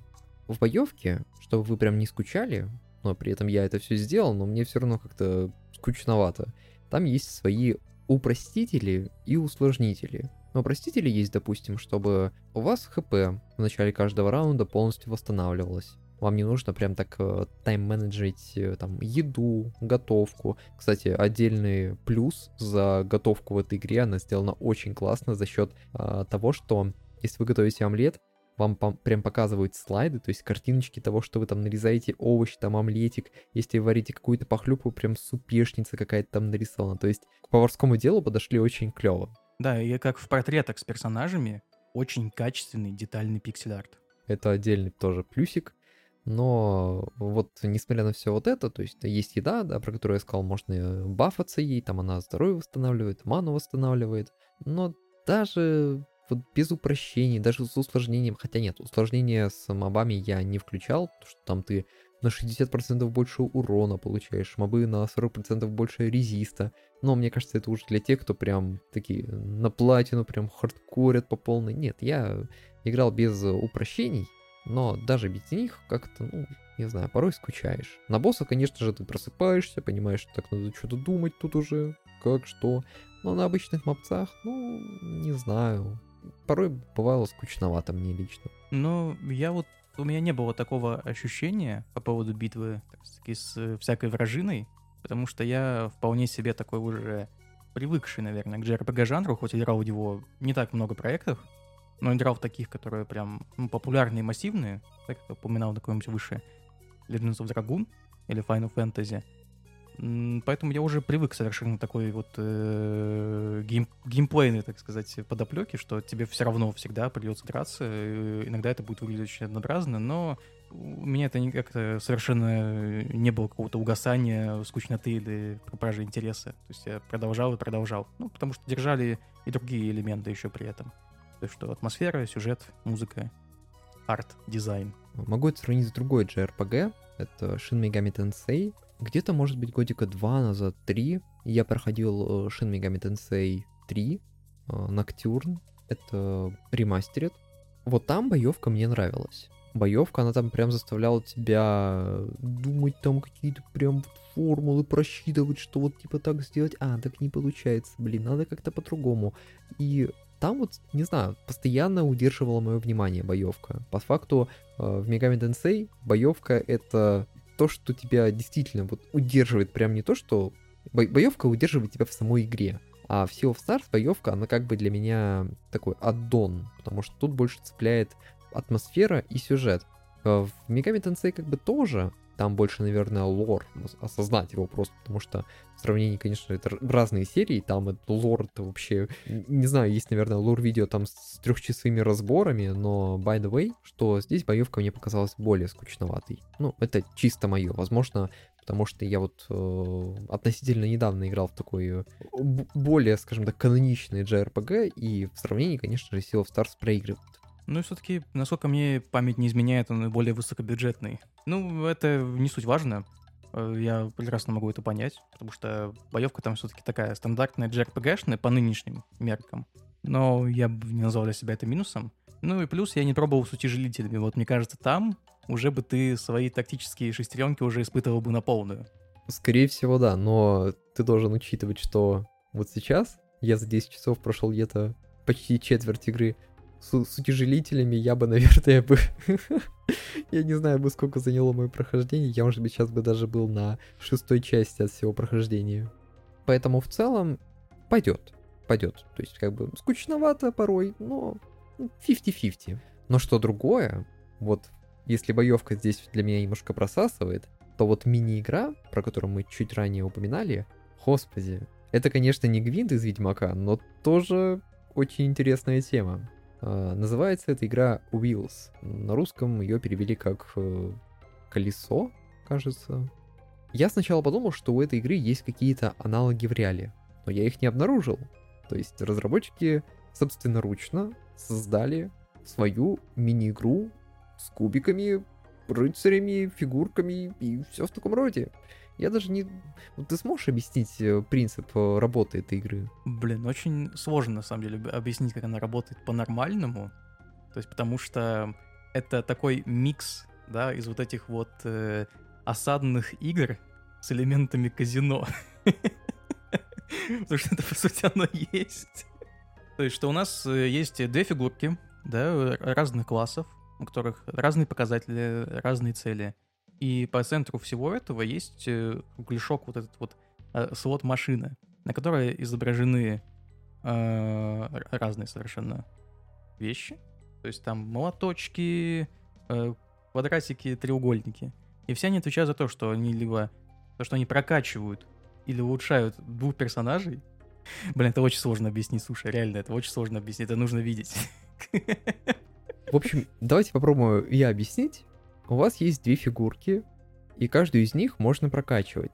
Прокачиваются они за счет того, какие значения вам выпадут на огромной катушке. То есть там вроде бы 6 или 5 ячеечек, и вы можете ее за свой ход три раза крутануть. Вы крутите, и там падают, допустим, там, может быть, кв- квадратики, треугольнички, ромбички, что-то в таком роде. Чем больше вы выбьете в нужной последовательности таких фигурок, вот этих значков, тем как бы и будет э, определяться, что вы будете делать. Если вы прокачиваете фигурку и вкладываетесь полностью в нее, то это больше, грубо говоря, ДПС по э, сооружению врага. А если же вы, э, вам попадают там, кажется, молотки есть, это такие типа, защита, то у вас вокруг вашего форта поднимается такая защитная стена, и это как бы больше в деф игра. Если вкратце, то так. Но опять-таки, это настолько поверхностное обсуждение, потому что я зашел как-то на Reddit почитать, что люди вообще, ну, я вот пока искал инфу по поводу, э, есть ли аналог в реале или нет, я наткнулся, что там люди собирают свои собственные деки на инженеринг, на э, атаку, на э, контроль. И это меня удивило. То есть, э, по факту, вот я сказал, что это, конечно, не гвинт, но страты люди придумывают, как будто это really гвинт. То есть, когда ты побеждаешь кого-то в этой игре, то ты получаешь новую фигурку. И эту фигурку э, у тебя как бы меняется стиль геймплея. Вот по- поначалу нам вроде бы даются рыцарь и маг, а если вы там будете в дальнейшем какие-то еще фигурки ставить, то у вас, соответственно, будет и темп боя меняться. То есть вы либо только атакуете, либо вы больше в дефе и как бы изматываете противника, либо еще что-то. Эту игру не стоит недооценивать. Я думаю, если в нее вкатиться, как э, даже знаете, можно такую free-to-play отдельную игру сделать, как вот Hearthstone, допустим. Я думаю, она бы нашла своего, своего игрока, и в нее бы многие могли позалипать. Возможно, что, греха таить, я бы тоже в нее позалипал, проверить, насколько у меня там еще шестереночки движутся как-то, могут ли они как-то под, под- подстроиться под этот новый, но- новый проект. Да, действительно так. Это мини-игра очень залипательная настолько, что я вообще-то стал чемпионом э, всего мира по этой игре. Ты всех победил? Да. А я первому проиграл и больше пока не, не пробовал. Да, я открыл все фигурки, и действительно, как ты и говоришь, стили совершенно разные, потому что у каждого разный урод по строению, по, так сказать, по сердцу, по короде, э, потому что там это цель, уничтожить это сердце. У э, кто-то вся суть заключается в том, что его действие это чтобы строить стену и разрушать вражескую. У кого-то вся стратегия заключается в том, чтобы э, давать свои очки союзнику, чтобы он наносил атаки. У кого-то э, удары очень высокие, которые могут перепрыгнуть через стену, у кого-то слишком низкие, которые за стену не попадут, но при этом по этой стене наносят очень весомый урон. То есть это действительно такое вот небольшая такая э, такая тактичес, тактическая развлекаловка, которая мне безумно понравилась. Я не ожидал, что меня так сильно заинтересует эта мини-игра, но я засел в ней надолго, настолько, что прошел все ее этапы. Добавить нечего. Просто молодец. Ты, ты, ты оказался более усидчивый и более смышленый, чем я, потому что, я повторюсь, я, я пока решил отложу. Ну и, кстати, я вроде его больше и не находил. А, а, нет, нет, я только две точки встретил, где можно было поиграть в Wheels. А на вторую я не успел, потому что я там отвлекся уже на сюжет и как-то забил. Кстати, вспомнил еще кое-что по поводу сюжета, а именно каких-то вот... Ну, мне показалось, это небольшой сюжетной дырой. А помнишь, там был момент, когда мы встречаем нашего великого мастера после нашего обучения уже. К нам кое-кто присоединился по ходу нашего путешествия, а по факту путешествие должно было быть, где только вот э, два главных героя, то есть это Зейл и Валери. И когда мастер видит, что с нами кто-то еще, он такой, а, ты тут, но тебе с нами нельзя. И как бы вся его реакция. То есть его не удивило, что оказывается это чел, который вот был, э, как бы, он знает этого чела, но при этом он как бы, ну, возможно, это как бы он великий мудрец, который... Что? Ну ты как-то очень сильно упростил там этот диалог. Слишком? Не, мне так он и показался таким. Нет, ты слишком сильно его... Я не знаю, как в русской версии, но в английской версии там все, бо... все более-менее понятно. То есть э, простенько, но понятно. То есть его, его реакция.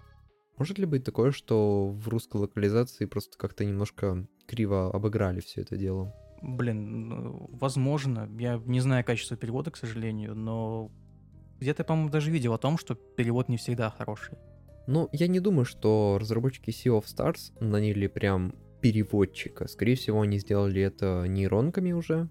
И качество нейронок, ну, как бы порой не стоит на 100% доверять. Я тем более не знаю, есть ли у них в их э, команде э, кто-то был проверяющий русский язык. Возможно, его не было. Поэтому, ну, как получилось, так и получилось.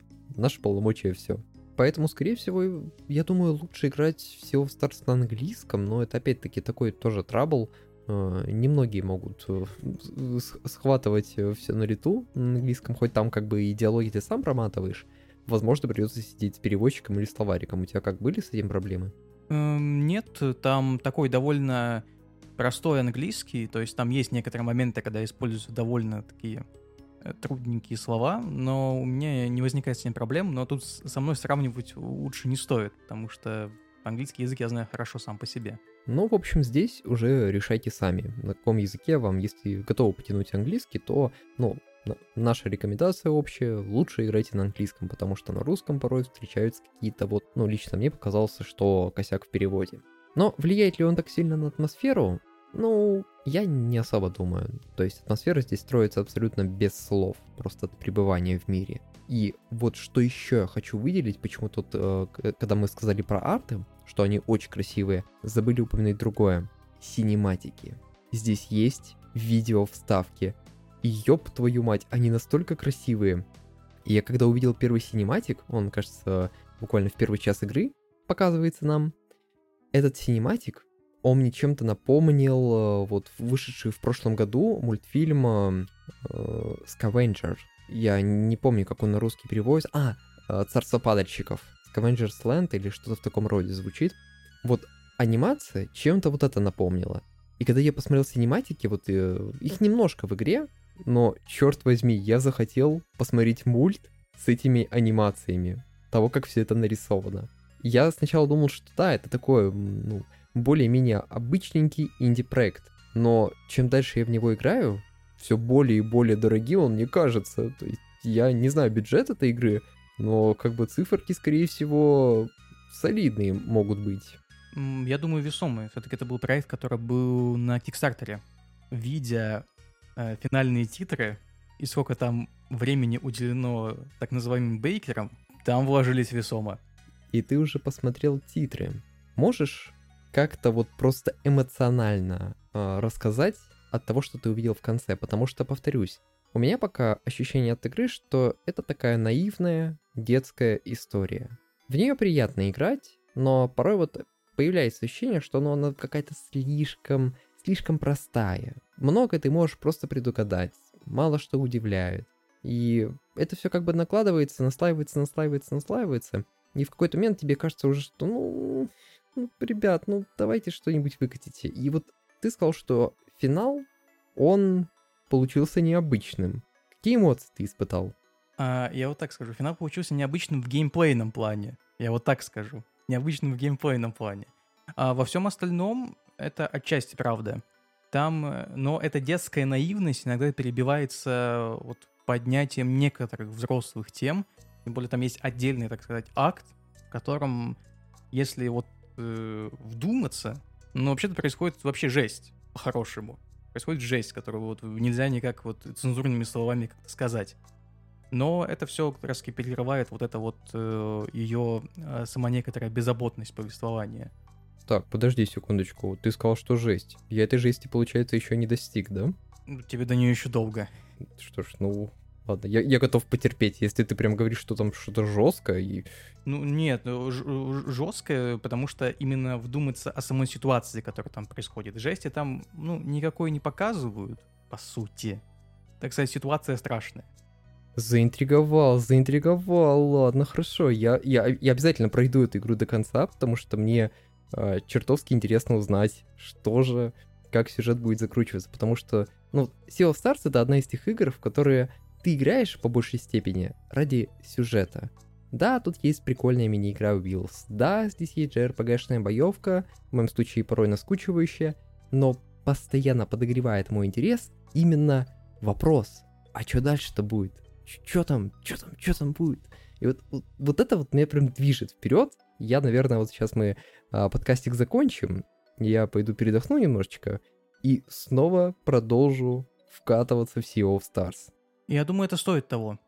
А, я, в принципе, для... бы ее очень сильно порекомендовал для людей, которые даже ну, только начинают, так сказать, свой путь в JRPG, потому что, мне кажется, это отличная стартовая позиция.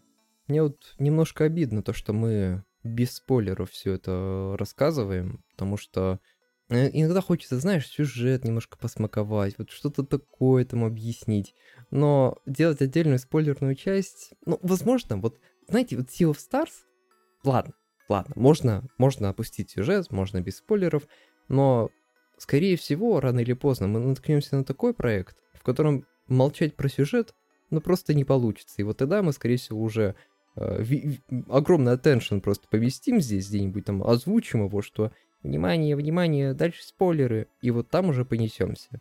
Я думаю, да, в этой игре можно, в принципе, не говорить про него, вот мы эмоции рассказали свои впечатления. Я думаю, этого вполне достаточно для того, чтобы заинтриговать.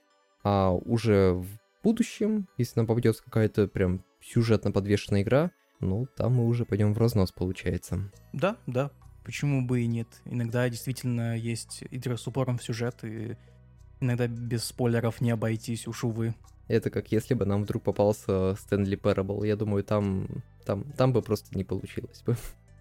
Там было бы невозможно. Там прям сюжет, нарратив — это то, что его делает. Вот, в принципе, все, во что мы поиграли. И не знаю, как так совпало, но и Какун, и Sea of Stars — это две игры, которые можно играть одной рукой. Э, без задней мысли, если что. Но в них действительно можно играть э, просто э, одной рукой, потому что здесь получается сколько? Ну, 5-6 клавиш управления, то есть VSD, пробел, там F, Alt, Ctrl, вот что-то в таком роде. Мышка совершенно не используется, что в Какуне, что в Sea of Stars. Я просто когда это заметил, что такой, у нас какой-то минимализм в последнее время по управлению. Ну, и в этом нет ничего плохого, и наоборот, в некоторых местах даже, наверное, хорошо говорит об этих проектах. Потому что мне напоминает эту историю, когда э, разработчики сами ставят себе ограничения по управлению и механикам, но даже в этом минимализме им удается достаточно интересно все сделать, и так, чтобы ну, тебе было увлекательно все это проходить. Я считаю, что это да, это отдельный Лойс. Да, я согласен, то есть потому что, конечно, перегруженные клавиши, если, например, играть на геймпаде, как я, где все единственное действие на одну кнопку, это иногда бывает очень сильно фрустрирует. Так что такому минимализму я очень даже рад в этом плане. А, ты Sea of Stars на геймпаде проходил? Да, да. И Какун тоже? Да. Вау. Не, я проходил на клаве мыши, извините, на клаве просто. А, мне показалось достаточно удобно. То есть я откинулся на креслице, одну руку вытянул вперед, вторую за голову и пошел вперед. Мне, мне понравилось. Буду проходить дальше. Возможно, ну, если не получится рассказать о, о, о моих впечатлениях в следующих выпусках, то, ну, просто офтопчиком я с Артемом потом поделюсь, расскажу что да как. Либо же мы это вкинем куда-нибудь еще, как получится, как спешл. Ну а теперь поговорим про какие-либо новости. Если честно, мы как-то здесь решили подходить не к каким-то уже выставкам, не решили обсуждать State of Play, потому что зачем? Как-то мне, например, лично э, Developer Digital, или как он там назывался, не очень как-то было интересно обсуждать в контексте всего этого. А вот какие-то новости уже более дискуссионные, я все-таки решил откопать и в этом плане обсудить с Джином. Ну что, ты готов к этому обсуждению? Не знаю к чему, но готов. А, я думаю, ты слышал недавнюю новость, свежая совершенно, про то, что Spec Ops The Line был убран из всех магазинов. То есть, что теперь его нельзя купить легально, только доставать бэушные физические вот эти вот э, копии, которые уже выросли в цене на вторичке, безумно, потому что все уже, доступа нет. И просто что именно вот хотел с тобой обсудить в контексте всего этого, это то на самом деле, насколько все-таки в уязвимом позиции находится а, игровая индустрия в контексте сохранения самих этих игр. Потому что, смотри, всего лишь пропали лицензии, и все, игра уже больше недоступна, ты уже легально в нее не поиграешь. Я не помню, там, кажется, у них какая была проблема? У них лицензия, что ли, закончилась? Или что-то в таком роде? Да, да, да, да, да. Они ее не продляют, и игра из этого вышел из магазинов. Причем всех. И как раз таки в этом плане меня всегда такие вещи очень сильно, ну, даже выводят на некоторую, некоторую суть по сути, некоторый гнев, я даже сказал, потому что я пропитанный безумной любовью к компьютерным играм, и то, насколько очень сильно продвинулась эта индустрия по современным меркам. А говоря про Spec Ops The Line, я думаю, ты играл в Spec Ops The Line? Нет, я не играл в Spec Ops The Line, но единственное, что оттуда я знаю, что там очень много э, лицензированной музыки. Имеется. Мне кажется, что Spec Ops The Line, он во многом даже по бюджету там уходил на то, чтобы приобрести э, лицензии на то, чтобы использовать ОСТ, там, охеренный ОСТ, и, возможно, то, что вот как раз-таки... Я, правда, не знаю, как это работает в... в... внутри геймдева, когда вот ты приобретаешь лицензию каких-то композиций, по факту ты должен ее приобрести единожды, это единоразовый платеж, и после этого ты можешь спокойно ее юзать. Я сомневаюсь, что там какая-то помесячная подписка, и я, я не думаю, что это из-за ОСТа, в принципе, у них лицензия уже истекла там. Нет, там, там, там скорее может быть с продлением торговой марки, как мне кажется. То есть это, это вот куда более похоже на правду вещь. А, ну, в целом, если не Spec Ops ну, блин, сейчас у тебя только один способ ее нормально попробовать, если ты ее не покупал до этого. Йо-хо-хо? Да, ничего больше, к сожалению, не остается. То есть э, Spec Ops The Line, если э, так говорить вкратце про нее, это очень посредственный шутан, да, третьего лица. Но во всем остальном это очень сильное э, произведение, во многом антивоенное.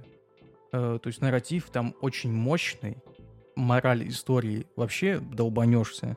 Типа, я вот в своем вот этом подростковом возрасте, когда ты вообще охренел.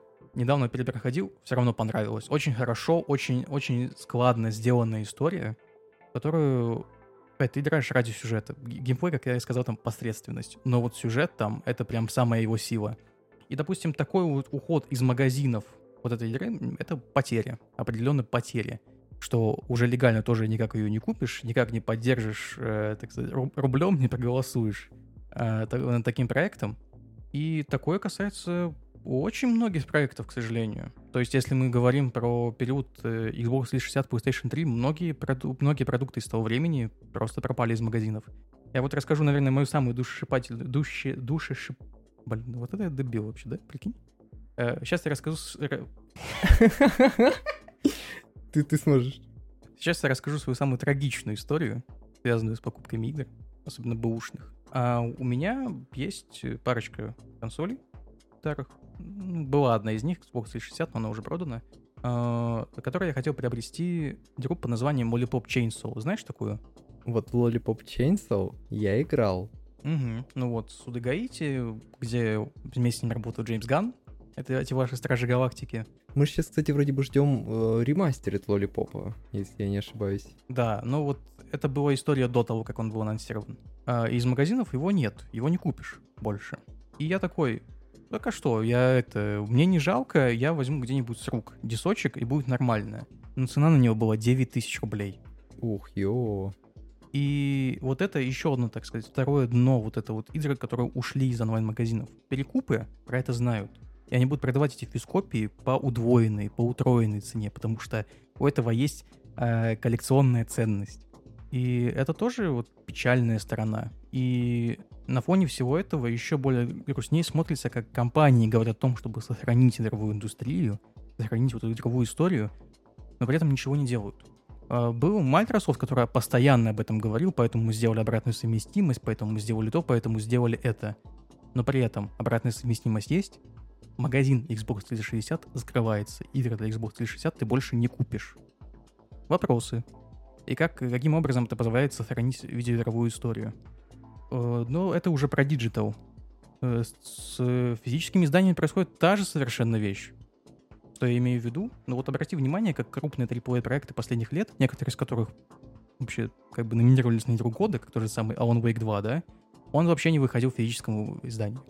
Он выходил only в цифре мы уже упоминали в, прошлом, в прошлых выпусках, э, что вот будущее Hellblade 2, Sinus Saga, она тоже будет только в цифре.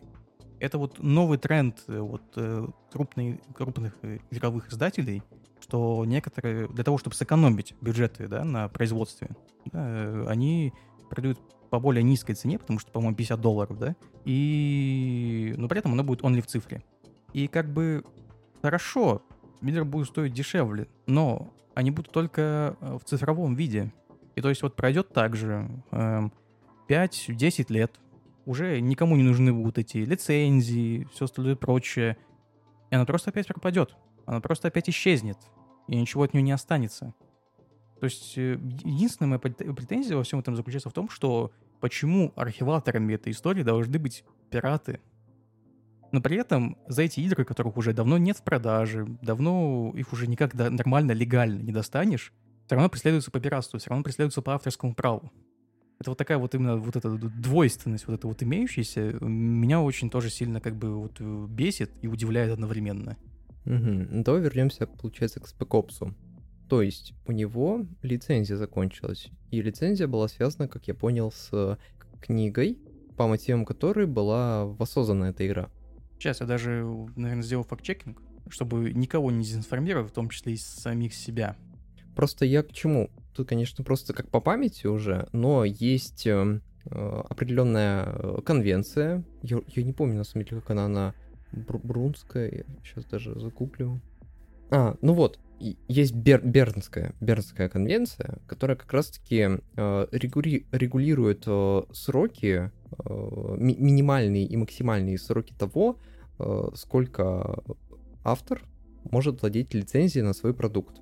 И это такое достаточно уст, уст, устойчивое правило, но что меня удивило, вот э, в случае с Spec и со многими другими проектами, что каким-то образом эти самые лицензии заканчиваются.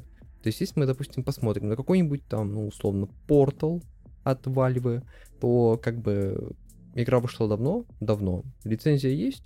Есть. Все, ничего не кончается. В случае с я не совсем понял, потому что э, если разработчики единожды приобрели э, эту лицензию, и она им далась на определенный срок, то вопрос, почему именно вот на такой вот срок им далось? Хотя есть и более старые игры, которые до сих пор спокойно публикуются, есть в магазинах, а вот некоторые постигает такая участь. Mm, вот это хорошо, сейчас вот поддержи мысль, потому что э, вот как раз к правильному направлению идешь. Потому что вот компания 2 Games заявляет, что причиной послужили истекающие партнерские соглаш... соглашения. И вот э, это мне напомнило. То есть это действительно лицензия на музыку в основном. То есть заключается партнерское соглашение, видимо, звукозаписывающей студией, не, не скорее всего самим этим исполнителем, где на какой-то определенный срок да, дается вот это вот время пользования. И потом уже это нужно будет продлять, потому что, видимо, это какие-то роялти, какие-то, видимо, другие вещи, которые не связаны. В это я не лез, в этом я не сильно разбираюсь, потому что это такая же ситуация, я думаю, может, ты вспомнишь, как было с предыдущими частями GTA. Только они пошли на более, это, так сказать, э, радикальный метод и просто удалили эту музыку, которая, которая была в игре. То есть, что некоторые треки, треки недоступны. Вспомнил еще один пример, только это уже не GTA, это первая мафия. Ее же тоже убирали из стима, а потом вернули, и вот э, кто играл в первую мафию, кажется, вторая миссия, где ты после такси бежишь от э, двух мафиози. И там играет такая музычка.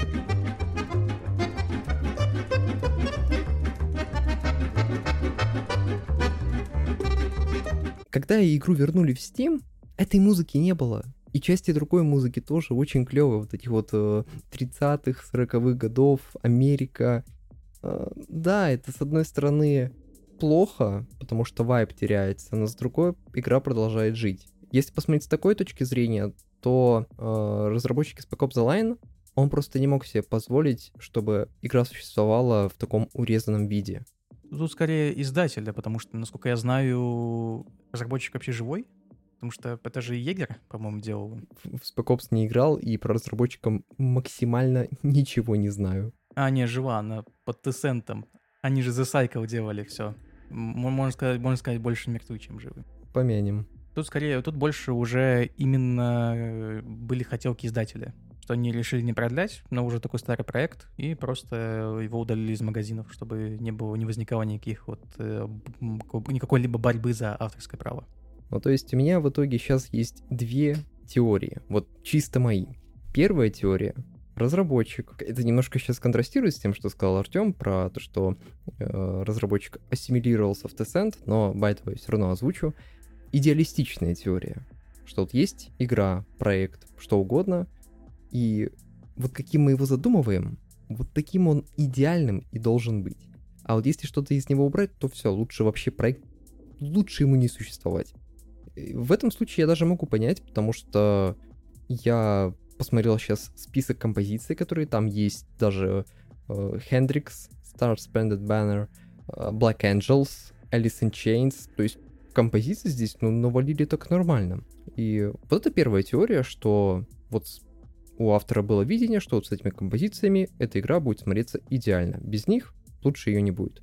Вторая же теория, она больше уже относится к тому, что э, разработчика поглотил Tencent. Вот начался вот это вот э, разговор про продление лицензии. Разработчик посмотрел такой, ну, ребят, я уже в Tencent, понимаете? Все, моя жизнь удалась в кавычках. Поэтому, ну, пофиг на Spec Ops. То есть, возможно, тут сама инициатива разработчика была в том, чтобы прикрыть проект потому что, ну, кто как не он. Я все-таки думаю, что это хотелки издателя, который уже, про продукт, который уже не особо приносит деньги.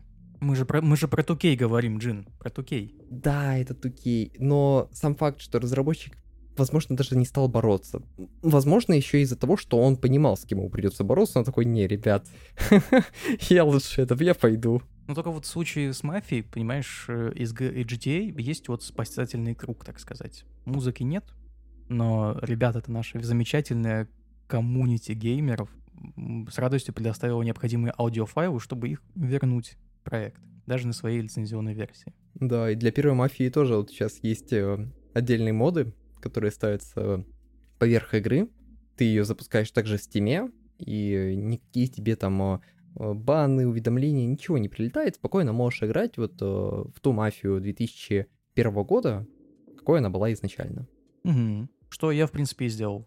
Мое уважение я бы тоже сделал, но пока не собираюсь проходить мафию, потому что в мафию я в детстве наиграл очень много. И я думаю, мне хватило этого experience -а еще, может быть, на несколько лет потерпеть. Могу понять. Я вот еще, еще сверху шлифанулся, так сказать, э, ремейком, который мне тоже понравился. Но это другая история. Потому что ремейк — это не инди. Ну и я просто не могу обойти стороной всем наболевший Unity движок. Мне это интересно, потому что я и сам являюсь э, разработчиком на Unity, и любая новость, которая связана с Unity или там около Unity, меня привлекает. Но, разумеется, про чистый Unity я рассказывать не хочу, а расскажу это в купе, как это связано с геймдевом. Вы помните, что осенью прошлого года Unity выкатила свои невероятные новые условия партнерства с разработчиками? Что там для... Если ты соло-разработчик, если ты будешь зарабатывать 200 тысяч в год, и установок у тебя будет 200 тысяч, то есть именно вот э, инсталлеров, то ты должен будешь им платить денежку. А для компании они сделали, что если у тебя будет по 1 миллиону в год, как э, заработка, так и установок, то уже тогда ты будешь платить э, денежку. И там это все различалось с тарифами и все такое. Ну и со временем Unity как бы стушевалась и сделала условия более приятными. Все более-менее успокоились, все хорошо. Но что, если я вам скажу, что эти самые безумные условия все еще живы? Тут недавно, э, на прошлой неделе, кажется, хотя тут в зависимости от того, когда вы слушаете этот подкаст, Apple решила выкатить sideloading. Что это такое? Дело в том, что Евросоюз стал катить бочку на Apple. Типа, мол, что вы, монополисты, устроили здесь? Ну-ка давайте сворачивайте, что мы можем что, только в вашем Apple Store можно все приобретать? Нет. Пускай продукты, которые есть в Apple Store, можно спокойно покупать и на других площадках. Apple такие, угу, поняли. Ну, сейчас, короче, вам распишем. И расписали. Господи. То, что они там понаписывали, это вот жесть какая-то. Я не знаю, кто здесь виноват. То ли э, Евросоюз, который плохо сформулировал э, то, какие должны быть условия, либо Apple, которые... Ну, я не могу здесь как-то осудить Apple, потому что по факту они выкрутились. Они выкрутились, потому что изначально Apple не хотела делать sideloading э, со сторонних сервисов. Она хотела, чтобы все скачивали и пользовались только Apple Store и э, вот всеми прочими сторами, которые вот э, именно Apple держит. Что же в итоге за условия они выкатили? Если вы будете публиковать свою игру в Apple Store и на каком-то другом сервисе, ну, самое главное, чтобы она при этом была также в Apple Store, вам придется платить налог. И самое интересное, что какие условия поставила Apple. А, в документе, вот в самом этом манифесте э, сайдлоудинга, они предоставили калькулятор для подсчета, сколько вам придется платить. Если количество скачиваний превысит 1 миллион, то тогда вы будете платить этот самый налог. Если же меньше, то как бы ничего страшного, можете вообще не платить ничего. Apple Store, по факту это, ну, во многом мобилки.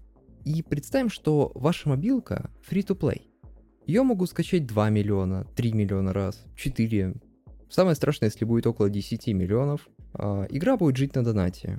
Как бы окей, но с новыми условиями это практически проигрышный вариант, потому что я вот выставил в калькуляторе, что за 2 миллиона скачек, напоминаю, что игра free-to-play, вам придется в месяц, повторюсь, в месяц платить 45 тысяч долларов. За 10 миллионов скачек вам придется платить около 400 тысяч долларов в месяц. Apple настолько обнаглели в этом самом манифесте своем по сайдлоудингу, что у Unity я обнаружил были условия, ну, абсолютно какие-то вот прям такие мизерные. У них вот по изначальным их условиям, что было, они тоже предоставляли свой калькулятор, и э, я нашел этот калькулятор, пробил в нем э, определенные циферки. Смотрите, за такое же количество э, скачиваний, если оно превышает 1 миллион, вам нужно было платить изначально, по изначальным условиям Unity, 45-50 тысяч долларов, также в месяц. Как бы тоже цифры, ну, охрененные. Но сейчас они настолько упростили эту систему, что вы платите просто 5000 долларов в месяц. Не такие огромные суммы, тем более, что это работает, если вы будете разрабатывать игру на версии Unity 2023 года. На, на любой предыдущей версии Unity у вас просто не будет налога. Вы можете ее выпустить и не платить Unity от, слова совсем.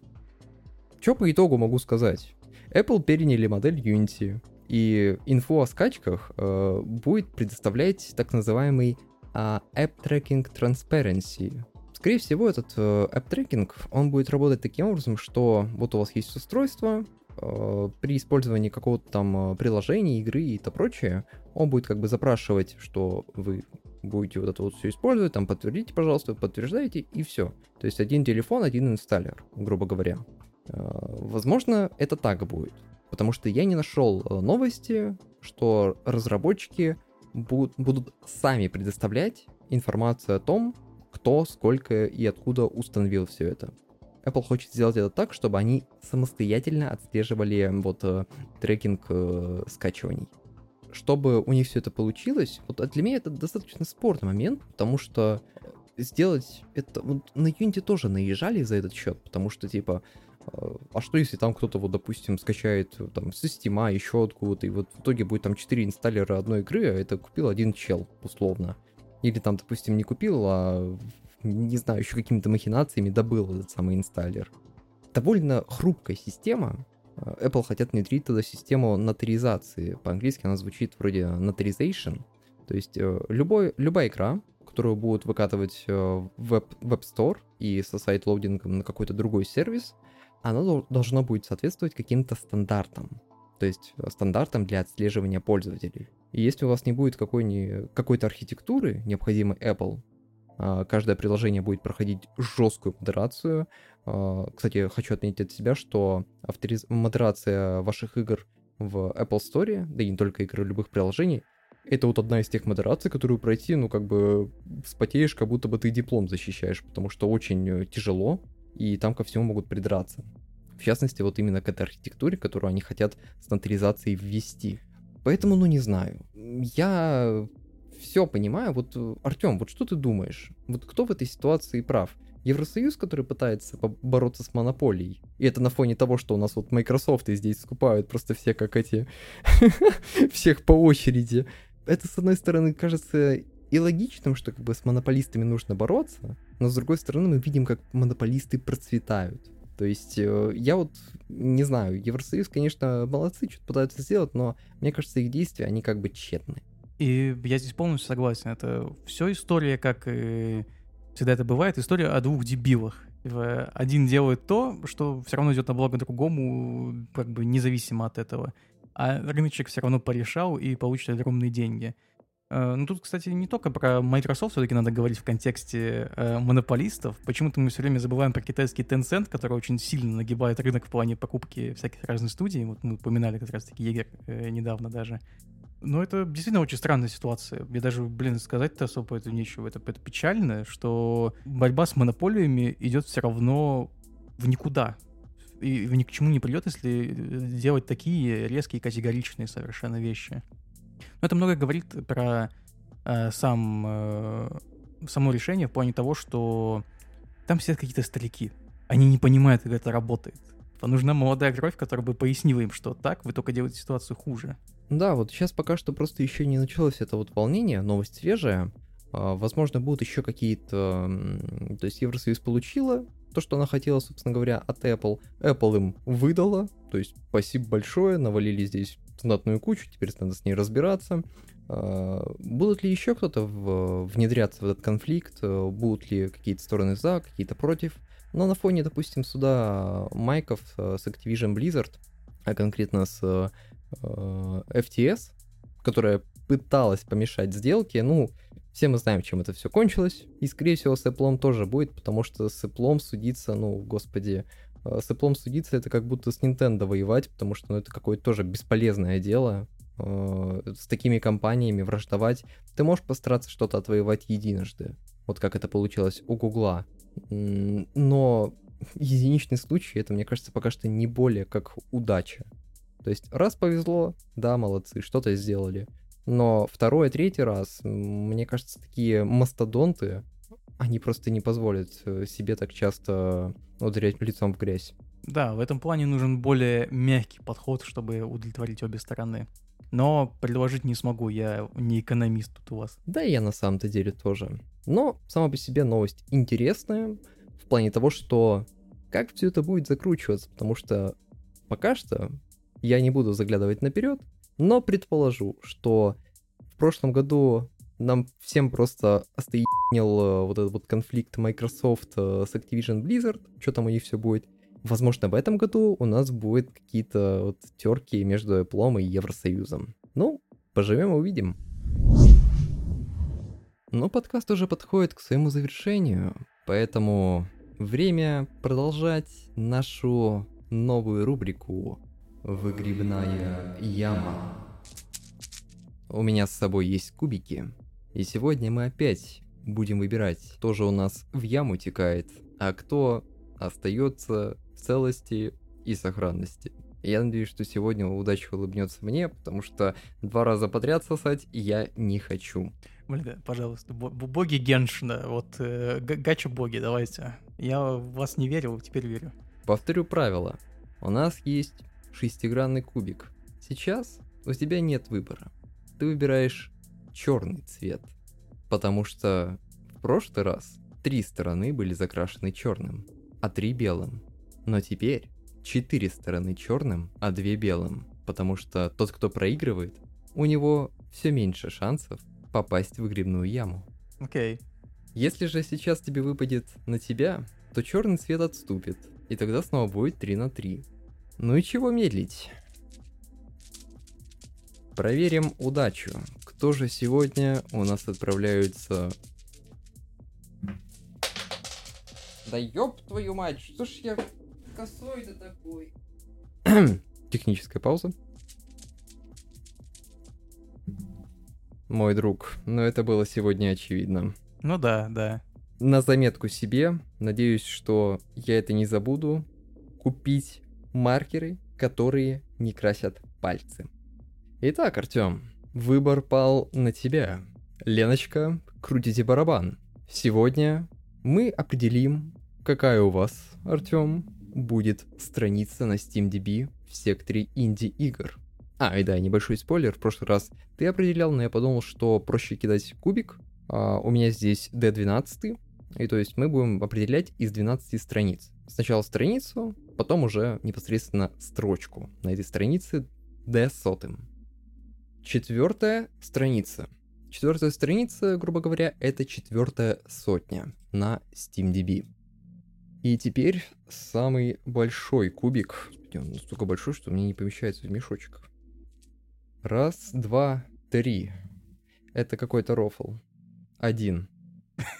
У нас в прошлый раз тоже просто выпадало один, и в этот раз история повторилась. То есть 401 позиция. Эта игра называется Desperados 3. О, сюда! Я, честно, я не, не знаю, что это. Я, я слышал про нее, но я не знаю, что это. Сюда! Повезло? Да ладно, ёб твою мать. Вот там-то, ох, я разойдусь, это отличная игра. Ну вот мы и заканчиваем. Мы решили, что сегодня с новостями чуть-чуть покороче, потому что, ну, как и сказал Артем, State of Play, ну, как бы, что там, AAA, AA, а у нас инди, как бы, зачем? Лучше эти вещи не видеть и не рассказывать про них. А вот что действительно важно, ну, как мы посчитали, ну, это мы уже и озвучили.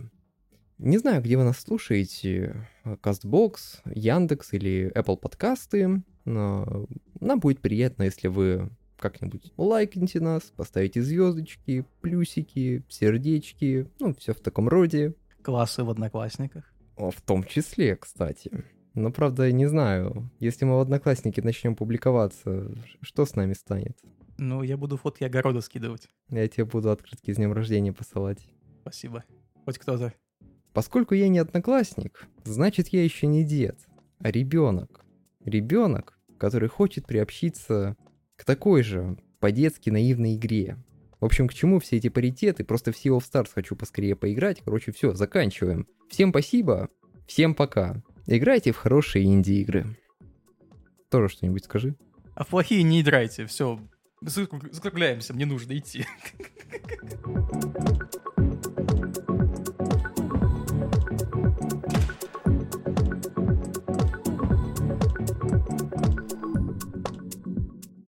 Видел трейлер вчера выходил, короче, фана- фанатского ремейка Fallout 2 на движке Fallout 4 про Project Arroyo. Я удивлен, я вообще думаю, этот проект давно мертв, потому что ему уже года 4 где-то. Вот ты удивляешься, что проект умер? но там до сих пор ребята делают Fallout 4 в Лондоне, делают Нью-Вегас на Fallout 4, и это более еще длительные проекты, которые там аж с 2017 года тянутся. И даже, и даже ну, еще при этом ищут разработчиков, кстати говоря. Вот это, в, в, в, в последнем трейлере это было видно.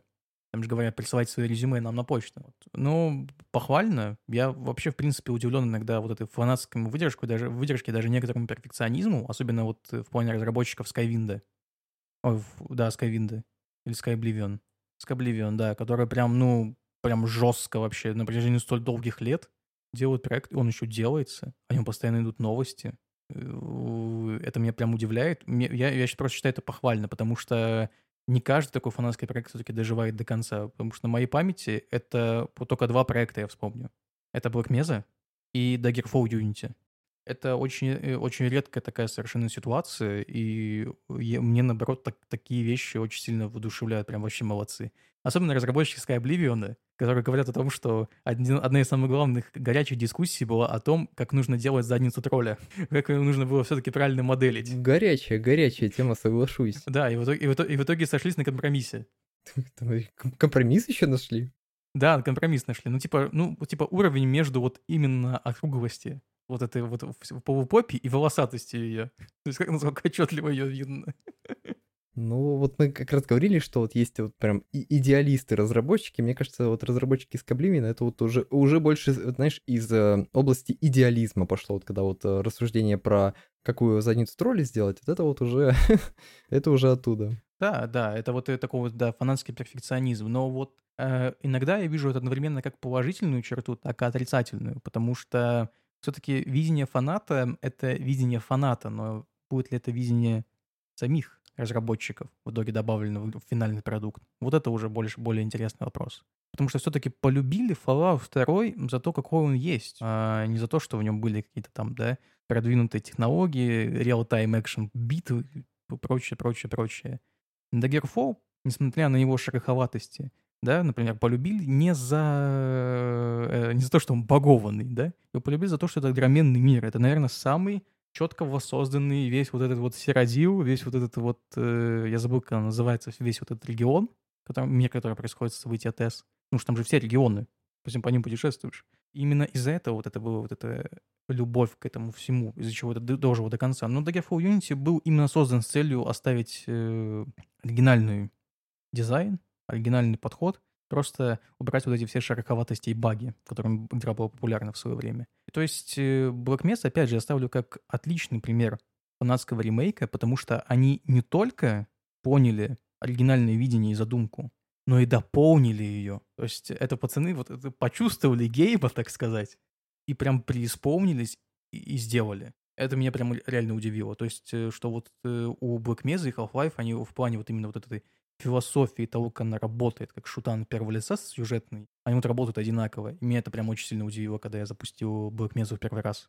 Тем более, что если позволили Black Mesa опубликоваться в Стиме, это уже доказывает то, что как бы сами Вальвы посмотрели на все это и поняли, что, ну, преемник, да, но достойный преемник, то есть они по факту дали добро. Да, это при том, это при том, это произошло же все еще на фоне того, что как э, фанатское сообщество злоупотребляло добротой Вольва на фоне всего этого. Э, потому что у, у них там была жесткая перепалка с мод комьюнити, и то, как они начали злоупотреблять авторскими правами, которые могли бы аукнуться самим Вольво. Поэтому они начали более строже относиться к пользовательским модификациям. Вот Black Mesa — это хороший э, показатель того, когда мод достигает тех же верхов, что и оригинал. Но есть и противоположный случай, когда мод, он оказывается, ну, совершенно другим проектом. Вот единственное, я могу вспомнить, это Daymare 1998. Ой, господи, Изначально он разрабатывался как ремейк Resident Evil, переосмысление его. И Capcom это заметили и сказали, так, ребят, вы вот делаете свою игрушку, но никакого Resident Evil в названии, ничего такого, да и концепцию немножко переделать. Вот тогда можете публиковаться, а так шли вон. Ну там, знаешь, еще просто, Джин, такое совпадение было, потому что это уже было в аккурат того периода, когда Capcom сами начали делать свой ремейк. Да, они делали, я не спорю, но давай будем честны. Daymare 1998, он, ну вот... Параша. Ну да, да, ну плохо. Я бы, не, я бы не хотел увидеть какой это был бы ремейк второго Resident Evil. Слава богу, он не дожил. Типа, Слава богу, он не дожил, он стал самостоятельный герой, который полный кал. А в итоге мы получили замечательный ремейк второй части. Спасибо, Capcom, что вы... Просто если бы я был в Capcom, я бы увидел такой проект, но я бы сказал, не, ребят, ну вот, не, ну прям плохо. Ле, Лея, выйди, не позорься. Ну да, ну правда. Лучше выйди и зайди нормально. И вот зайдет ли нормально, это мы уже знаем во второй части. Я вот прям пальц- пальчики скрещу, потому что сеттинг прикольный, вот этот антураж, зомбики, все классно, но я надеюсь, вот прям искренне верю, что вторая часть, она будет, ну, прям на, не на голову, даже на три головы выше. Ты про Деймер же, я правильно понимаю? Да, да, про Деймар. А, так он же вот вышел в прошлом году. В смысле, он уже вышел? Он уже вышел в августе. Ну, у него, кстати, там отзывы хорошие. А к- вернемся еще к модам, что хочу сказать. Вот сейчас ты вот говорил про фанатское видение и видение автора. Вот по этой причине я, допустим, не могу играть в моды Сталкера. Вот, кстати, вот ты сейчас напомнил, я тоже хотел об этом сказать. Потому что все-таки очень сильно различаются. Особенно в плане самом сценарном, особенно, особенно написание диалогов. Я вот могу сделать только одно исключение из всего моддинга Сталкера. Есть, наверное, только один мод, который максимально близко воссоздает те самые диалоги, ту самую атмосферу, которая была в Сталкере, но до 2007 года. Это билдовский Сталкер. И мод называется Oblivion Lost. Oblivion Lost Remake. Там и диалоги, и э, все сюжетные миссии, и все прочее, оно, оно берется из диздоков, которыми и сами GC делились, и которые сливались периодически в интернет. Если играть в какой-то мод, то вот если будешь играть в этот, то это максимально то видение, которое было у разработчиков только до э, Тени Чернобыля. А, вот в этом плане реставрационных мне все-таки больше зашел Old Good Stalker Evolution, который оставил вайп как раз-таки ванильный, ванильного сталкера, но просто его дополнил и исправил некоторые баги. То есть и в этом плане он мне тоже зашел. Что он не добавлял, по сути, ничего такого, он лишь добавил вот какие-то вот некоторые. Ну, на тот момент, когда я играл. Я не знаю сейчас, как с ним, да, с, O- с OGSC. С OGSC. Он просто назывался... Нет, он назывался Old Good Stalker Evolution, да, все правильно. Ну вот здесь поосторожнее, поосторожнее, потому что OGSR это именно 0692, я даже помню название патча, я тоже в него играл. Он, вот он действительно дополняет игру, а OGSR 0963 это был апдейт, который не только дополнял, но он и добавлял какие-то новые сюжетки и миссии. Вот тут поосторожнее, потому что есть э, All Good Stalker Evolution, э, который реконструирует игру, как бы делает восприятие ее более приятным, а есть тот, который прям перелопачивает. Я даже в еще более предыдущую версию играл, которая Good Stalker Bot. Я вот о нем уже не вспомню. Ну, в общем, ну, в в общем, вот это вот, которое вот именно имеет реставрационный характер. То есть приносящие исправления, какие-то графические какие-то детали, но при этом вот не трогает вот эту базу, не добавляет чего-то вот от себя какого-то васянства. Да, то есть э, является самостоятельным полноценно, оставляет самостоятельность э, Тени Чернобыля так сам по себе. То есть я про этот мод говорю. Вот, а так я погонял в этот еще, как его, Трусталкер. Мне не понравилась писанина. Во всем остальном норм. Мне не понравилось многие сценарные приемы, которые были сделаны. Самое главное, наверное, то, что ты не можешь убивать сюжетных NPC. То есть это можно было как-то обыграть. Ведь True Stalker разрабатывался то ли 6, то ли 7 лет, очень долго, это прям а, долгий такой модострой. И по итогу мы получаем, что вместо того, чтобы обыграть ситуацию с убийством какого-то сюжетного NPC, ты просто и не можешь их убить, они бессмертные. И там множество таких моментов, что ты просто много бегаешь по карте, почем зря. Там какие-то самые странные есть сюжетные, вот даже не сюжетные, квестовые повороты, что ты доходишь до конца карты. В конце карты стоит чел, которому, я помню, кажется, нужно было бензин принести для его машины. Ты спрашиваешь, где бензин? Он, короче, находится на ровно противоположном конце карты, и ты дуешь туда, пешочком.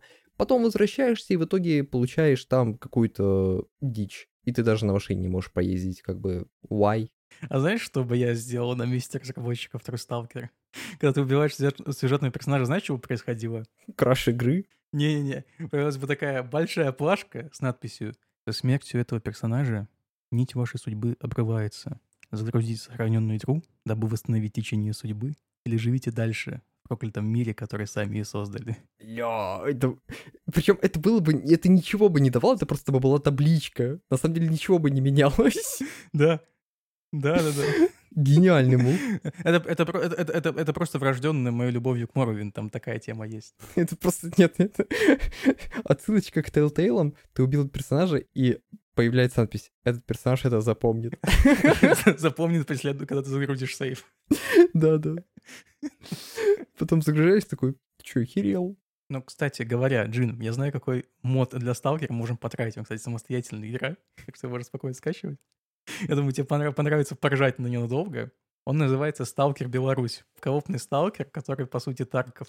Да, он прикольный на самом деле, потому что он чувствуется хорошо. Это вот мы ждем сейчас все э, сталкерским комьюнити Ray of Hope, который неизвестно когда выйдет. Но Беларусь это как бы такая, знаешь, э, промежуточный такой этап, как бы не то, что э, ждем, но как бы удовлетворить под, под, потребность в копии, как бы, ну, сойдет. Да, тем более там что-то прям запарились жестко, там так свою вот этот нет-код, короче, сделали, короче, вот эта фигня настолько, что даже не хотят с ним делиться. То есть э, там, видимо, видимо, настолько сильно не оценил свою работу. Но я могу, в принципе, понять. Это знаешь, как э, мы вспоминали вот разработчиков, да, Skyblivion, да, и о том, как они, все модельки и прочее, они теперь, они закопирайчены, потому что это будет их портфолио для того, чтобы идти в геймдев. Вот, и мне кажется, здесь может быть такая же ситуация. Мне кажется, все-таки э, разработчики, учитывая, учитывая пойти, уйти, уйти как бы в большую игру, в большой, более большой проект, даже какой-то самостоятельный, я такой пожелаю им удачи, типа, потому что уже вот самому, сам факт этого существования такого мода, в принципе, большое достижение.